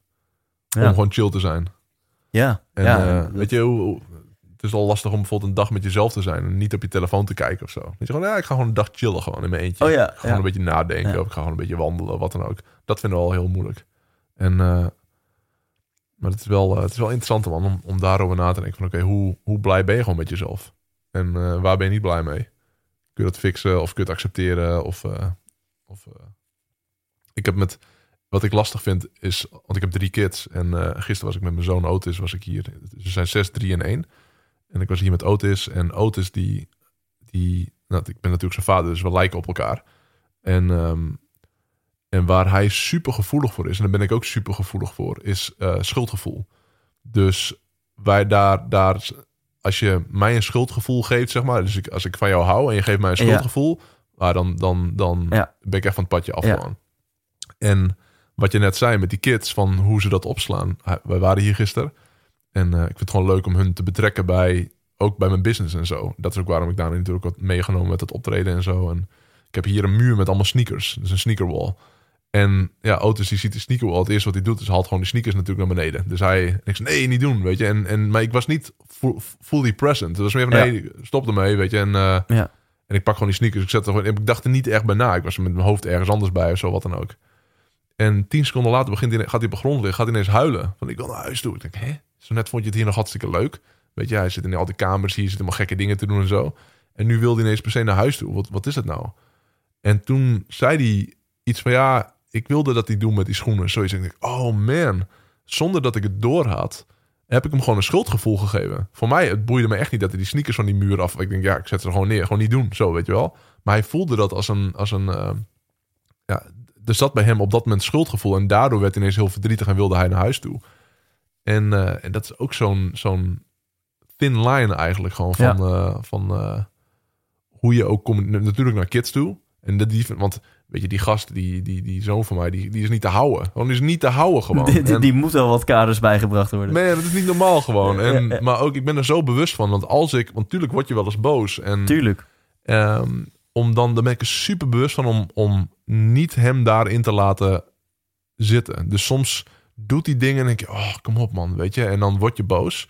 En dan moet je corrigeren en dat soort dingen. Want je kunt niet, nou ja, gast is gewoon niet te houden. En, eh, en, ehm, en, maar dan, ik zou nooit hem in dat gevoel laten zitten. Dus wat ik altijd doe, is na de tijd ga ik zijn patroon doorbreken. Dus dan probeer ik gewoon iets geks met hem te doen. Of gewoon dat, dat die vibe, zeg maar, van het schuldgevoel dat dat er gewoon helemaal uit is. Want het mag niet in zijn systeem Ja. gaan zitten. Hij, natuurlijk Ja. moet hij met zijn hoofd moet hij begrijpen, dat kan ik niet doen. Ja. Eh, je moet inderdaad die kaders hebben. Maar ik wil niet dat, eh, dat hij, eh, dat hij in, die, in, in dat gevoel blijft hangen. Ja, want het is, gewoon, is gewoon pittig is dat. Omdat je dat gevoel zelf ook maar al te goed herkent. Ja. En dat echt verschrikkelijk vindt. Ja, precies. En, ehm, dus dat was wel mooi. Ik had laatst ook een gesprek op school. En eh, allemaal dingen, zeg maar, die, eh, die ze over hem zeiden. Ik denk, damn, dit is gewoon precies wie ik ben. en en ik, ik had mezelf nog niet op die manier in hem herkend. Maar eh, ik denk, ja, dit is, zo, dit is zo waar allemaal wat ze over hem zeggen. Dat is ook fascinerend gewoon. Hey, en dan even iets compleet anders. Je horloge. Oh hadden we het net even kort Ja, over. ja. Dit is wel een hele harde overgang. Maar Ja, ik, ik prima. was- Lekker. want eh, ik heb hem nu toevallig niet om, omdat ik net heb gesport. En ik heb hem in mijn sporttas laten zitten. Maar ik draag mijn horloge altijd rechts. En ik weet dat dat niet normaal is. Nee. En ik zie dat jij me ook rechts draagt. Ja. En eh, vertel. Wat is jouw reden? Ja, ik, ja ik, ben, ik denk dat die van jou dieper is. Bij mij is het gewoon... Ik, toen ik als klein jochie, uh, I don't know, ik was acht of zo... voor het eerst een horloge kreeg... toen dacht ik, ik ben rechts. Oh ja. En daarom doe ik mijn horloge om. Want ja, dat is toch logisch. Ja. En niemand had mij ooit verteld van... nou, het is logisch dat je horloge links draagt. Volgens mij heeft het daar wel mee te maken... met dat de meeste mensen rechts zijn. Want met rechts doe je alles... dus Ja. beschadig je horloge veel Oh sneller. Ja. Dus dat was gewoon mijn logica als, als klein jochie. Ja. En ik heb het nu wel eens links geprobeerd. En denk ik, nou, ten eerste ga ik me aanpassen aan hoe het hoort. En dat heb ik nog nooit in mijn leven gedaan. Dus Nee. waarom zou ik dat qua dragen van een horloge wel doen? En ten Dan zit je al op mijn reden. Oké. Ja. ja. En ten tweede, ja, ik heb mezelf nog gewoon aangeleerd om het op rechts te doen. Eh, dus prima, dat werkt ook. Ja, ik heb, voor mij was het echt eh, die reden van... oké, ik ga hem rechts dragen... zodat ik gewoon elke dag word eh, geconfronteerd met het feit... dat ik contrair mag denken. Want dit is gewoon natuurlijk contrair denken. Dit is, dit is tegenovergesteld van zoals het hoort. En ehm, ik, ik wil mezelf daaraan herinneren... dat het gewoon helemaal prima is om, ehm, om dingen te doen op je eigen manier. En ik bedoel, ik heb helemaal niet een voorkeur of ik nou links of rechts... ik denk niet dat het voor mij echt iets uitmaakt. Ik heb... eh, of het lekkerder zit of wat dan ook. Het is nu omdat ik gewend ben, omdat ik in mijn Mhm. rechterpool zit. Maar puur om, om, eh, om contrair te denken en niet te doen wat iedereen doet. Dus het is gewoon, eh, het is een heel klein dingetje. Nou, je begint er zelf over. Ik heb nog nooit met iemand gedeeld. Maar dat is de reden om, Cool. om gewoon echt... Want het is zo makkelijk om mee te gaan met alles en iedereen. Maar het is veel beter. Dus, dus dat ik hem op mijn rechterpols draag... is voor mij een symbool van zelf nadenken. Zelf Ja. nadenken. Wat wil Ja, je zelf? Ja. En wie ben je zelf? Wat, wat vind je zelf het belangrijkste in plaats van hoe vindt men dat het hoort? En, en, en eh, dus het is gewoon ja, hele, het hele idee van contrair denken. En, eh, en ja, anders denken. Nou, die symbolische waarde is bij deze ook bij mij geïnstalleerd. Ja, ja, chill. precies. Ik doe, het is een habit die je elke dag uitvoert. Elke ochtend doe ik mijn horloge om. Ja, ja. En eh, heerlijk. Dus misschien moeten we een movement beginnen, man. ja Maar goed, dan is het ook weer, dan conformeer je aan de ja, movement. dan En ga ik hem weer het- links dan- dragen. ja, fuck. Dat is dan weer juist, dat staat haaks op het idee van de movement. Shit. Maar ik vind het wel leuk om gewoon eh, om dat soort reminders eh, Ja. toe, te voegen, toe te voegen. Oké, zullen we nog een, een laatste vraag doen? Ja, ja, want het- is, hoe laat begonnen? Ik denk. Het is wel hal- veel te lang. ik denk, we zitten zeker over de twee uur heen. Oké. Maar dat is prima, man. Ja. Ja. Het moet wel een leuke vraag zijn. Dus- Ik moet een vraag stellen. Nou, weet niet. Ehm, moet een leuke vraag zijn. Nou, we hebben het, ik wil straks, is dan een cliffhangertje, we hebben het een aantal keer gehad over eh, gewoon tevreden zijn met jezelf. Maar dat is helemaal niet gewoon. Daar wil ik eh, ehm, vanuit mijn eh, visie op, op het thema geluk nog wat over zeggen. Ehm, jij staat sowieso voor met vragen stellen. Ja? Ja, de, de, de, dat onthoudt mijn wederkerigheidsbrein dan weer. Ja, ik Dat- voel wel dat we uit balans zijn. Nee, ja, ja. Nee, want Zo meteen stuur ik een naar e-mailtje. Hey Thijs, ik heb het naast elkaar gelegd. Jij Ja. bent 1 uur 4 minuten en 58 seconden aan het woord geweest. En Nee. ik? Nee, eh, de, de, de vraag heb ik nog niet teruggesteld aan jou... van of jij een keer een, een, een spreker hebt gehad... die een heel intens kwetsbaar verhaal deelde. Oh ja. Eh, maar als je daar geen fascinerend antwoord op hebt... dan kan ik ook wel zelf een... eh, Ja, maar dat is wel een heel diep antwoord. Dus, eh, Oh, Je, je, je hebt er één? Je, je heb wel, ja, oh, je hebt er eentje. Nou ja, deel dan alsjeblieft. Dus er was een moment dat, dat jij me on stage zag... die iets deelde en dat jij dacht... wow, poef. nou, het was wel mooi. Het was... ehm, en ook omdat ik net weer terug uit Phoenix kom... is ook weer die hele cirkel is weer rond. Ik was... eh, de eerste keer dat ik naar Necker Island ging... was 2013. En toen was ik... Tien weken was ik papa. En dan twijfel ik weer of ik dit eerder heb gedeeld. Maar... Dus, als dat Volgens mij niet. Dan, dan, dan, Ja. dan laat ik het weten. Dus ik was tien weken papa. En Necker Island ligt in de Brit- British Virgin Islands. En dan vlieg je... Of ik vloog in ieder geval van Amsterdam naar Sint Maarten. En eh, van Sint Maarten vlieg je dan naar Tortola. En van Tortola ga je op een boot ga je naar het eiland.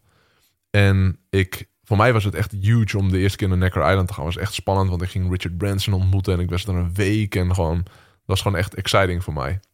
Dus ik dacht van, ik ga even een paar dagen van tevoren naar Sint Maarten... om een beetje van de jetlag bij te komen... zodat ik helemaal present die week op Necker Island kan zijn. En, ehm, maar ik was op Sint Maarten en ik had een nieuwe frisse journal had ik mee. En de eerste woorden die ik in die journal zette was, ik voel me niet gelukkig. En ik, wat, ik had niet de ballen om neer te zeggen, ik ben gelukkig. Of ik, voel me, of ik ben ongelukkig, maar het stond echt, ik voel me niet gelukkig. En de reden was heel simpel eigenlijk. Ik voelde me schuldig. Ik voelde me niet zozeer schuldig dat ik een dochter had van tien weken dat ik naar Necker Island ging. Dat, dat, dat was prima, zeg maar. Danielle die, die geeft me alle vrijheid en die vond het fantastisch dat ik dat ging doen. Dus dat was oké. maar ik had bepaalde verwachtingen van het vaderschap hebben we weer over verwachtingen. En er werd niet helemaal aan die verwachtingen voldaan. Want ehm, ik had verwacht dat mijn dochter elke ochtend mij in de ogen zou aankijken en eh, de armpjes zou uitreiken en me knuffel zou geven en denken: Papa, je bent het mooiste wat, wat, wat me ooit is overkomen. Maar ze zag me natuurlijk helemaal niet staan en alles. Dus was afhankelijk van Danielle, want borstvoeding en alles. En ik, ik merkte gewoon dat de eerste paar dagen waren amazing. Dat ik dacht, oh, dit is het mooiste wat er is. En op een gegeven moment voelde het een beetje van, ah, ik, ik mis een connectie of zo, zoiets. Weet je, ik maakte het heel groot in mijn hoofd. En, ehm, en ik kon er niet mee omgaan. En ik had van iedereen hoorde ik dus, wederom het Instagram voorbeeld waar we het net over hadden. Van iedereen hoorde ik, dit is het mooiste wat je ooit gaat overkomen. Het is gewoon echt het mooiste, gewoon echt genieten van. Is gewoon fantastisch. En dat vond ik ook een paar dagen. Toch daarna dacht ik van ja, dat gevoel is een beetje weg of zo. En ehm, dus ik voelde me super schuldig dat ik dat gevoel niet de hele tijd had. Dus dan had ik bijvoorbeeld, dan ging ik naar mijn kantoor toe en dan vergat ik haar een kusje te geven of zo. Dan dacht ik gewoon, ik moest gewoon nog hele, helemaal wennen aan het idee van vader zijn.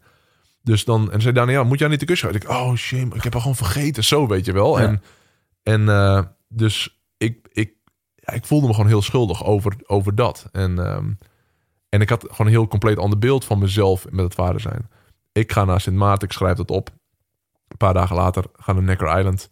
Zit op de boot naar Necker Island toe. En er is een gast, we zaten met z'n achter zo op de boot. Er was één gast, Benjamin. En zo'n mega alpha male. Die was direct shotjes aan het uitdelen en zo. En ik ben best wel introvert. En ik moet wennen aan omgevingen en zo. En ik had helemaal niet de intentie om daar helemaal hard te gaan zuipen en zo. Want ik wil gewoon, dit is gewoon magic voor mij, zeg maar. Dat wil ik niet. Uh, maar voor hem was het al de vijfde keer of zo dat hij een nekker was geweest. En, uh, en dus ik moest hem niet helemaal. Ik had een beetje van, ah, ik weet het niet, man, met die gast. En, uh, maar John, die zat ook op, uh, op, die, op die boot. En, en met hem had ik een hele goede klik. Hele relaxte gast, een hele wijze man. En, en dus wij naar het, naar het eiland, nou, eerste middag klaar. Ochtend erop was de eerste ochtend. En dan ga je naar de tempel. En de tempel is bovenop Necker Island. En dat is gemaakt voor die elders. En die elders was Desmond Tutu, Kofi Annan, Nelson Mandela. Gewoon echt, die luiden gingen daar naartoe om te vergaderen en zo. En daar zit je dan met een groepje van allemaal topondernemers. En uh, ik denk, nou, waar gaan we het over hebben? Weet je, en dus ik was excited en, en, en niet meer ongelukkig. Weet je, ik was gewoon helemaal in het moment daar. En er waren een aantal mensen die ik al heel lang kende, die ik heel hoog had zitten en nog nooit had ontmoet. Dus Jannik Silva was er een van. En die begon direct te delen over vaderschap. En over de connectie die hij had met zijn, met zijn kids. En hoe bijzonder het was en dit en dat. Ik, damn man, dus ik raakte al een beetje geëmotioneerd. En toen iemand anders die ik hoog had zitten begon te delen over het vaderschap. Er waren ook allemaal mannen. Er waren 80% mannen ongeveer. En, en ik, ik, nou, ik had dat soort dingen nog nooit gehoord. Gewoon wat zij daar zeiden. En op een gegeven moment begon Benjamin, die gast die ik niet zo goed, die ik niet echt mocht. Omdat hij... Uh, die begon ineens te delen over de connectie die hij had met zijn kinderen en dit en dat. En you motherfucker, weet je. En ik moet je al niet en je begint uh, op te scheppen over de connectie die je hebt. Maar de manier waarop je het deelde raakte me heel erg. Maar ik had nog steeds die bullshit radar in mijn hoofd van... Nou, weet je, ik, ik geloof hem niet 100%. En toen ging John, die man met wie ik goed connecte... die begon over Benjamin te delen... wat voor connectie Benjamin inderdaad met zijn kinderen had. Dus als Benjamin met kinderen communiceert... dan maakt hij ook al, ook al brandt het huis af hij is mega present met zijn kinderen. En John die deelde dat en hij raakte ook geëmotioneerd. Dus je zit er met allemaal high rollers die allemaal geëmotioneerd raken omtrent het vaderschap. Dat was een magisch moment. Het was echt een magisch moment. En dat is voor mij het moment geweest dat ik me voor het eerst connected voelde gewoon als vader. En vanaf dat moment is mijn gevoel als vader en alles is compleet veranderd. Dus dat, uh, uh, ja, en vanaf dat moment kon ik er ook veel meer van genieten en was ik veel bewuster. En, eh, en dat was. Ik, ik weet nog, ik, ik ging terug naar mijn, uh, naar mijn huisje daar. Ik heb echt een half uur lopen janken gewoon. Uh, op een gegeven moment, ik ging met mijn zus skypen. Um, ik kon niet eens meer praten gewoon. En ze dacht echt dat er iemand dood was gegaan of zo. Het was gewoon zo intens voor mij. Dus het kwam er allemaal uit. En, um, en ja, dat was, dat was echt een moment dat iemand een talk geeft, zeg maar. En dat alles verandert. En um, en Benjamin is de peetvader van Dani geworden. En het is geen toeval dat mijn derde zoon Ben heet. Dus uh, ja, het is heel, uh, heel, wow. ja, heel, heel, heel, dat was echt een defining moment voor mij als vader. En, um, en bizar ook dat je zo'n inzicht aan de andere kant van de wereld moet krijgen, zeg maar. En, uh, maar dat was voor mij bevrijdend, man. Nou, en toen je het vertelde, want het is interessant dat het jou in positieve manier heeft geraakt. Want ik dacht toen je dit verhaal vertelde van oeh, wat pijnlijk. Want jij voelde je al schuldig over de connectie die je niet voelde met je dochter. Ja, En vervolgens zie je allemaal papa's, die Ja. jij ook nog eens waar je tegenop kijkt, die allemaal vertellen, oh, de connectie met mijn kind is zo ja, fantastisch. ja, ja, ja. Dus ik denk, oh, Ilko gaat nu zeggen, oh, en ik voelde me toen nog schuldig. Nee, nee, nee. Maar Het was- wat, het- wat maakt dan dat je juist daardoor de- wel die connectie ging voelen? Om, eh, ja, omdat, ja, ik, ik kan het denk ik niet heel goed verwoorden of zo. Het was meer een gevoel wat erbij zat, maar om, ehm, om van echte mannen ook te horen dat het niet allemaal makkelijk is. En dat het gewoon, ehm, bijvoorbeeld zo'n Jannik, die vertelde een verhaal over dat zijn, ehm, zijn zoon, hij loopt nu met zijn zoon nog hand in hand. En mensen om hem heen, die zullen misschien denken, ja, maar ja, hij is al acht of zo, weet ik veel wat, hoe oud hij is. Dat hoor je niet te doen. Maar hij zegt, ja, nu doet hij het nog. Weet je, over een jaar of over twee jaar of drie jaar wil hij mijn hand niet meer vasthouden. Dat vertelde hij. Of iemand anders vertelde, ja, onze kids die slapen bij ons in bed. En ons alle, onze hele omgeving zegt, maar ja, jullie dan, jullie relatie dan. Ze kunnen toch niet altijd bij jullie in bed slapen? En ook daarbij van, ja, is een moment, dan willen ze echt niet meer bij ons in bed slapen. En dat soort verhalen werden allemaal gedeeld. En, ehm, en eh, ja, dus het is... En dat verhaal van, van Ben, dat hij het vertelde over die connectie met zijn kids. Zeg maar, ja, natuurlijk raakte dat een beetje, maar de andere dingen die hij zei. Het was gewoon heel mooi allemaal. En, en ergens een klein beetje confronteerd, maar ik, ik ben wel in, dusdanig in tune met mijn emoties en met mijn gevoel dat, dat ik wel voelde van oké, dit is... En het bizarre was, ik denk hoe dan? Je gaat naar Necker Island toe. Je gaat er met allemaal topondernemers ga je naartoe. En die hele eerste ochtend wordt alleen maar besproken over wat nu op dit moment voor jou je grootste ding is. Ik denk, dit is gewoon allemaal voor mij gemaakt. Dit hele, deze hele week is voor mij ingericht gewoon. Wauw. En, eh, en eh, dus dat, eh, dat, dat, dat, was, dat was een hele bijzondere ervaring. Dat is een hele bijzondere. En ik kan nog uren doorvertellen over andere bijzondere Ja. ervaringen, maar dat gaan we niet doen. Maar ehm, En, en heeft het vaderschap jou emotioneler gemaakt? in het begin wel, ja. Dus in het begin wel. En eh, dus de eerste twee, drie jaar maakt het me bijna week. En ook op een bepaalde manier wel zwak ook. En, ehm, en eh, ik, ik, ik had met, nou, met Dani, dat ging allemaal prima, zeg maar. En toen werd Otis geboren, dus 2015, oktober 2015. En, ehm, en de, hij had wat opstartprobleempjes na de geboorte. Nou, je kon mij wel opvegen. Je kon me echt wel compleet opvegen. En, ehm, en dan was ik, oh met Dani trouwens ook. Dat was echt dan, dan waren we in, eh, in Amerika. Zat, gingen, we gingen een trip doen van vijf weken. Ging ik naar Phoenix toe. Was, waren zij nog in San Diego. En ehm, had, Dani had koorts. En ik zat in een groep. En het kostte, eh, nou toen kostte het 10.000 dollar per twee dagen. Zo. En, ehm, maar dan hoorde ik dat Dani koorts had. En dan reed ik gewoon echt midden in de nacht terug. Dan skipte ik die hele groep. Dan reed ik terug van, van, van Phoenix naar San Diego, wat zes uur rijden is. Gewoon terug, omdat ja, ze heeft koorts. Stel je voor dat, dat er iets gebeurt. Zo, weet je. Terwijl Danielle, ja, die, die is moeder genoeg en, en goed genoeg. Maar ik was zo gespannen. Of dan ging ik naar... naar ehm, dus auto's had wat opstartprobleempjes. Maar dat viel allemaal wel mee. Maar ik maakte het gewoon in mijn hoofd. Ik, Oh, gewoon ja. worst case scenario. En een maand later ging ik naar Amerika. Nou, het gaat hier lekker bij de buren. Zo, die ruzie. Ja, ja. En, ehm, en dan, ja, dan, dan, dan, ja, dan was ik helemaal aan het flippen daar gewoon van, oké, is er wat? En dus ik was, ik was, ja, op een bepaalde manier, want het is allemaal liefde natuurlijk, maar het was ook heel veel angst zat erbij. En nu met Ben, met mijn derde, met onze derde, heb ik dat helemaal niet. Dus die, ja, niet, ik vertrouw nu, zeg maar. En toen was er heel veel wantrouwen, of niet wantrouwen, maar gewoon angst. En, ehm, en dat, dat ging door in ook andere areas van mijn leven. Dat ik gewoon bangig was. Op, voor, voor, ik was bang voor pijn of zo. En ik vermeed pijn. En, en nu is dat compleet anders, man. Nu heb ik zoiets van, eh, ja, bring it. En, en natuurlijk wil je dat je kids 100% gezond zijn. Dat is het allerbelangrijkste. Eh, maar ik, ik was in, in die eerste twee, drie jaar was ik... Was ik eh, ja, er mocht gewoon niks gebeuren eigenlijk. En dat, eh, dat is ook niet goed, weet je. Dat is ook niet gezond. Dus ik zat er op een ongezonde manier, was, Ja. ik, eh, was ik daar bang voor. En En is er iets specifieks voor gebeurd dan, dat dat veranderd is? Ehm, ik denk een fase, zeg maar, van persoonlijke ontwikkeling en groei en dingen die je hebt ervaren. En ehm, is niet één voorval of zo dat ik denk van, oh, ik sta nu stabiel, ik ben nu stevig. Ik voelde me niet stevig toen. Dat is heel, eh, heel apart. Ik was heel, ik voelde me heel wankel of zo. Dus op een bepaalde manier was stevig, maar eigenlijk helemaal niet. Het was alsof ik niet volledig met mijn beide poten op de grond stond.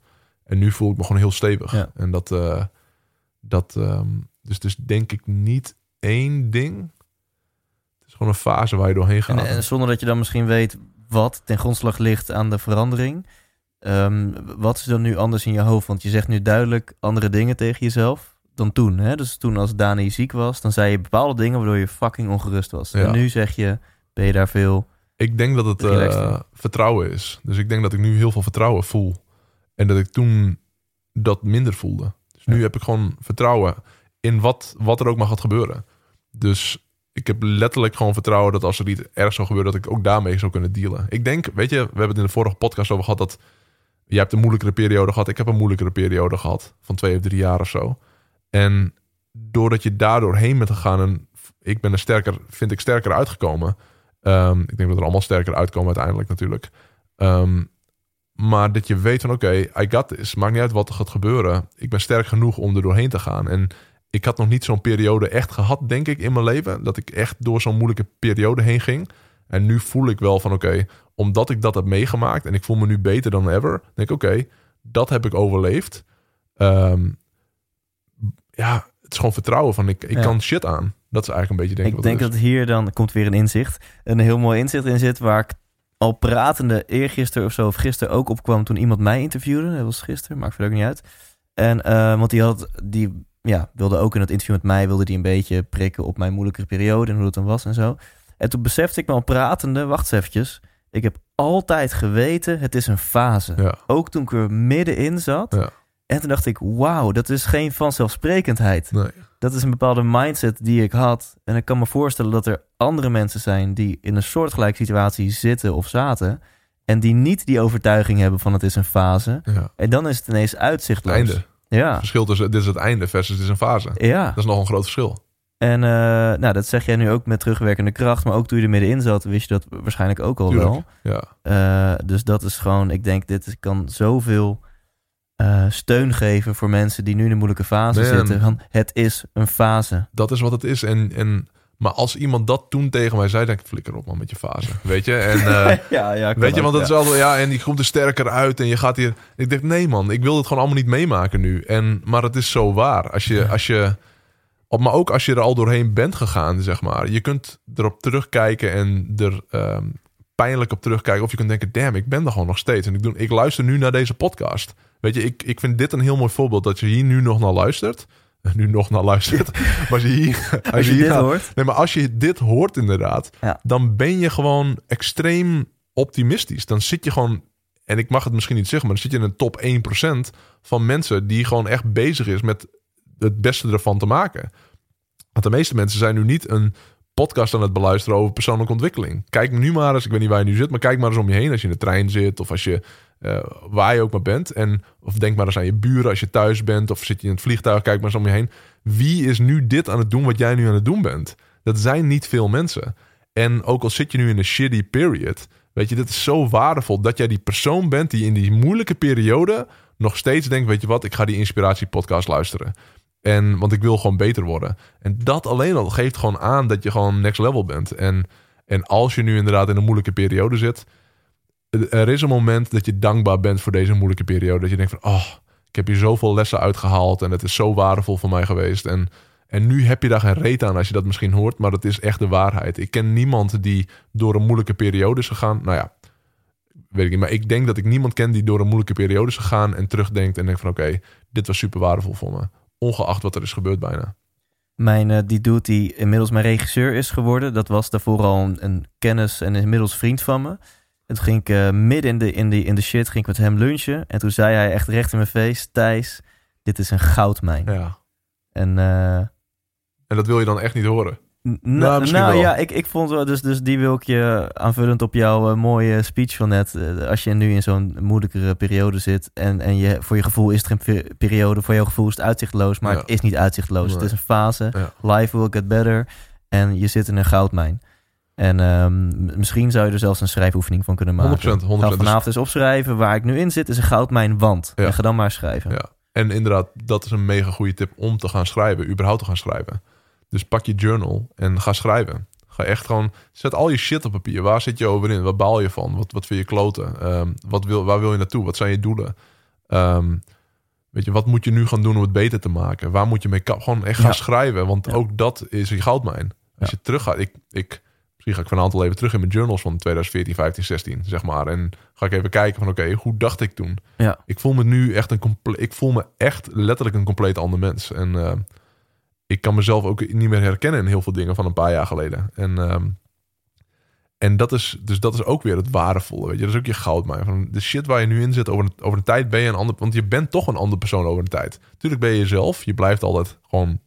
Maar je verandert ook gegarandeerd. Ja. Je kunt niet eh, hetzelfde blijven altijd.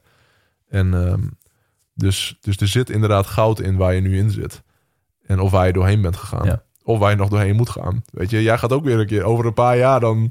Dan denk je, damn, ik zit er weer middenin. En dat heb ik ook, weet je. En dan, ik ben eh, van plan om super oud te worden. En, en no way dat de komende 60, 70 jaar nooit meer shit op mijn pad gaat komen. Nee. Wat, wat is jouw grootste les geweest, zeg maar, uit, uit je moeilijke periode? Wat heeft ervoor gezorgd dat je hier nu weer fris zit? Ehm, dus wat is zo, als je één of twee dingen zou noemen van, oké, dit heeft voor mij echt gezorgd dat het of korter is geweest of dat ik het heb kunnen oplossen. Wat, wat zou het dan zijn? Ja, dat is voor mij eh, niet zo moeilijk om te beantwoorden. Omdat ik hier eh, heel, heel veel uren eh, over na heb gedacht. Eh, omdat ik natuurlijk zelf ook... Ik, ik ben geluksexpert of geluksonderzoeker. En als je dan zelf in zo'n fase zit... Dan, dan ben je dat aan het overanalyseren. Wil je een En- smoothie trouwens? Ja, lekker man. Veel bij. Dames en heren, dit is wel bijzonder. Want, want Eelco deelt zijn, zijn eten met mij. Ja, dit in dit geval een groene smoothie. Ja, En dat is wel heel bijzonder. Och, lekker. is goed. Hè? Lekker. Neem de helft ook wel. Ehm, en dat is meteen dan ook straks denk ik een mooi linkje naar wat ik nog wilde delen met, met de luisteraar die nu nog luistert. Sowieso inderdaad respect dat je nog luistert. En, ehm, En een beetje gek. en een beetje gek, Ja, maar dan ben je een afwijker. Ja. En dat is een super groot compliment. that's it, man.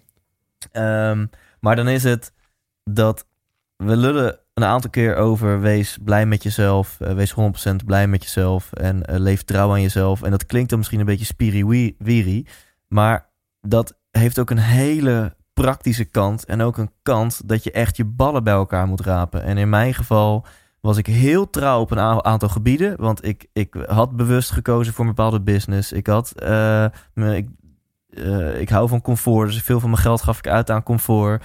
En eh, ik was op heel veel gebieden echt mijn droom aan het leiden, het droom aan het leven en mijn doelen aan het halen. Dus op heel veel gebieden paste ik de wetten heel goed toe van hey, wie ben ik? Eh, wat wil ik? Wat wil ik bereiken? Wat vind ik belangrijk? Wat is trouw aan, aan Homs en Thijs? En zorg ervoor dat je daarnaar leeft. Maar op een aantal gebieden was ik het compleet vergeten. En dat was op het intermenselijke, waar we het in vorige podcast uitgebreider over hebben gehad. Dus mijn nummer één inzicht is, in mijn geval, het grootste energielek, dat is mijn referentie. Ik denk dat dat voor iedereen geldt. Ik denk dat het grootste energielek in je leven is wanneer je een conflict hebt met een ander persoon. Of onuitgesproken dingen met een ander persoon. En in mijn geval was dat en met mijn toenmalige vriendin en met mijn toenmalige compagnon het geval. En ik heb dat netjes anderhalf jaar onder het tapijt geschoven. Ja. Dus mijn nummer één inzicht. Trouw leven aan jezelf is niet alleen in de lotushouding en mediteren en voelen. Trouw leven aan jezelf is ook... eh, als je dan vanuit die momenten van connectie met jezelf voelt... dat er eh, dingen uitgesproken moeten worden... dat je, ook al is het super scary, confrontatie aan moet gaan... dat je dat moet doen. Dat is 100%. Als je mij de vraag terug zou stellen, zou dat exact mijn antwoord zijn. Weet je, en, en dat is wat het is. Dus die confrontatie. Liefdevol confronteren. Voelen, wat klopt Ja. niet, en dat confronteren. En het is nog steeds fucking moeilijk. Ja, en, soms is het iets kleins met een collega. Dan moet je even, wil je even iemand aanspreken op iets wat je niet zo tof vindt. En dan Ja. voel ik alweer van... Oh, ik vind Ja. het nog steeds even moeilijk als vijf jaar geleden. Ja, maar je maar ik heb geleerd dat, ik, er- dat ik er doorheen moet. Ja, ja. En dat je hem eerder pakt. Ja. Ja. Dit is de magic, man. Als je, dit, als je deze skill hebt, dat je voelt van, ah, er klopt iets niet in een relatie. Want we hebben allemaal tientallen relaties, sommige wel honderden rela- relaties. Als je voelt van, ah, er klopt misschien iets niet. Want er hoeft ook niet per se iets niet te kloppen. Maar als je voelt van, ah, check het gewoon altijd. Ja. En als je dat doet, als ik dat ook eerder had gedaan, als jij dat eerder had gedaan, als je het anderhalf jaar eerder had gedaan, Ja. moet je nagaan hoeveel minder pijn je had, hoeveel lijden. En voor mij hetzelfde. Je- het, het, het moet flowen, zeg maar. Ja. En als jij dus voelt wat eruit moet... en, je, en, je, en je gaat... Ja, weet je wel, dan zou ja. Ja- Jan Bommeres of Jon Bommeres... ik weet nooit hoe je het uit moet spreken... hij zal het flow noemen. Eh, Hans Steeuwen zegt natuurlijk heel mooi... niet opkroppen! Dat is allemaal hetzelfde. Ja, het, het is zo belangrijk dat je, dat je uitspreekt wat, wat je voelt. ja. Dan blijft het Eh, schoon. ja, Dan blijft het schoon en dan blijft het licht. exactly. En het is niet erg om te confronteren als er geen issue is. Of als het 3% een issue is. Weet je, dan is het gewoon... hey, hey man, eh, ik voel dit, klopt dat? Ja of nee? Nee man, klopt niet. Of wat, wat dan ook. Meestal zijn het hele mooie gesprekken ook. Weet je, als je... Ja, ja. Maar als je het gaat doen bij 80% of bij 90%, ja, dan wordt het een, echt een conflict. Ja. En, ehm, en eh, ja, die is wel zo belangrijk om dat gewoon er vroeg bij te zijn. Want dan, blijf, dan blijven. Maar is met alles zo. Met, met schulden is het ook zo. Ja, je, je kunt 100 gulden in de min staan. Of je kunt het op laten lopen tot 1000. Of dan eh, komen er incassokosten overheen. Zit Ja. je ineens op 1500. En dan kun je een paar keer je huur niet betalen. Zit je op 8000. Weet je, als je bij die 100 als je hem had aangepakt. Ja, dan was het easy gewe- geweest. Weet je, het is Ja. gewoon echt die confrontatie. Dat is gewoon het ding, man. Ja. En, ehm, en Ja, dat is een uit, die, show, die, uitspraak heb ik gejat van jou en in mijn show gepropt. kijk. Eh, ja, ja, dus dat is gewoon... eh, eigenlijk zou een, een klein beetje van, van de royalties, van de auteursrechten ik, van mijn eh, show naar jou zo, moeten gaan. meteen nog even praten. Straks komt jouw juridische afdeling Ja, ja, mijn kant op. Hey, en, maar volgens mij heb jij hem ook weer gejat. En anders Echt respect niet. dat je hem hebt bedacht. ik, weet niet, ik weet niet wat je... jij zei, vaak in het leven geldt... eh, als je de moeilijke weg kiest, heb je makkelijk leven. En als je de makkelijke weg kiest, heb je een moeilijk leven.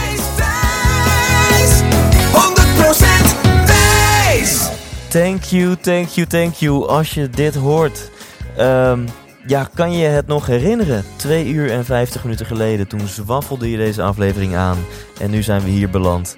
Ehm, ja, ik, ik hoop dat je, dat je erin gezogen bent. Ik hoop dat je er intens van hebt genoten.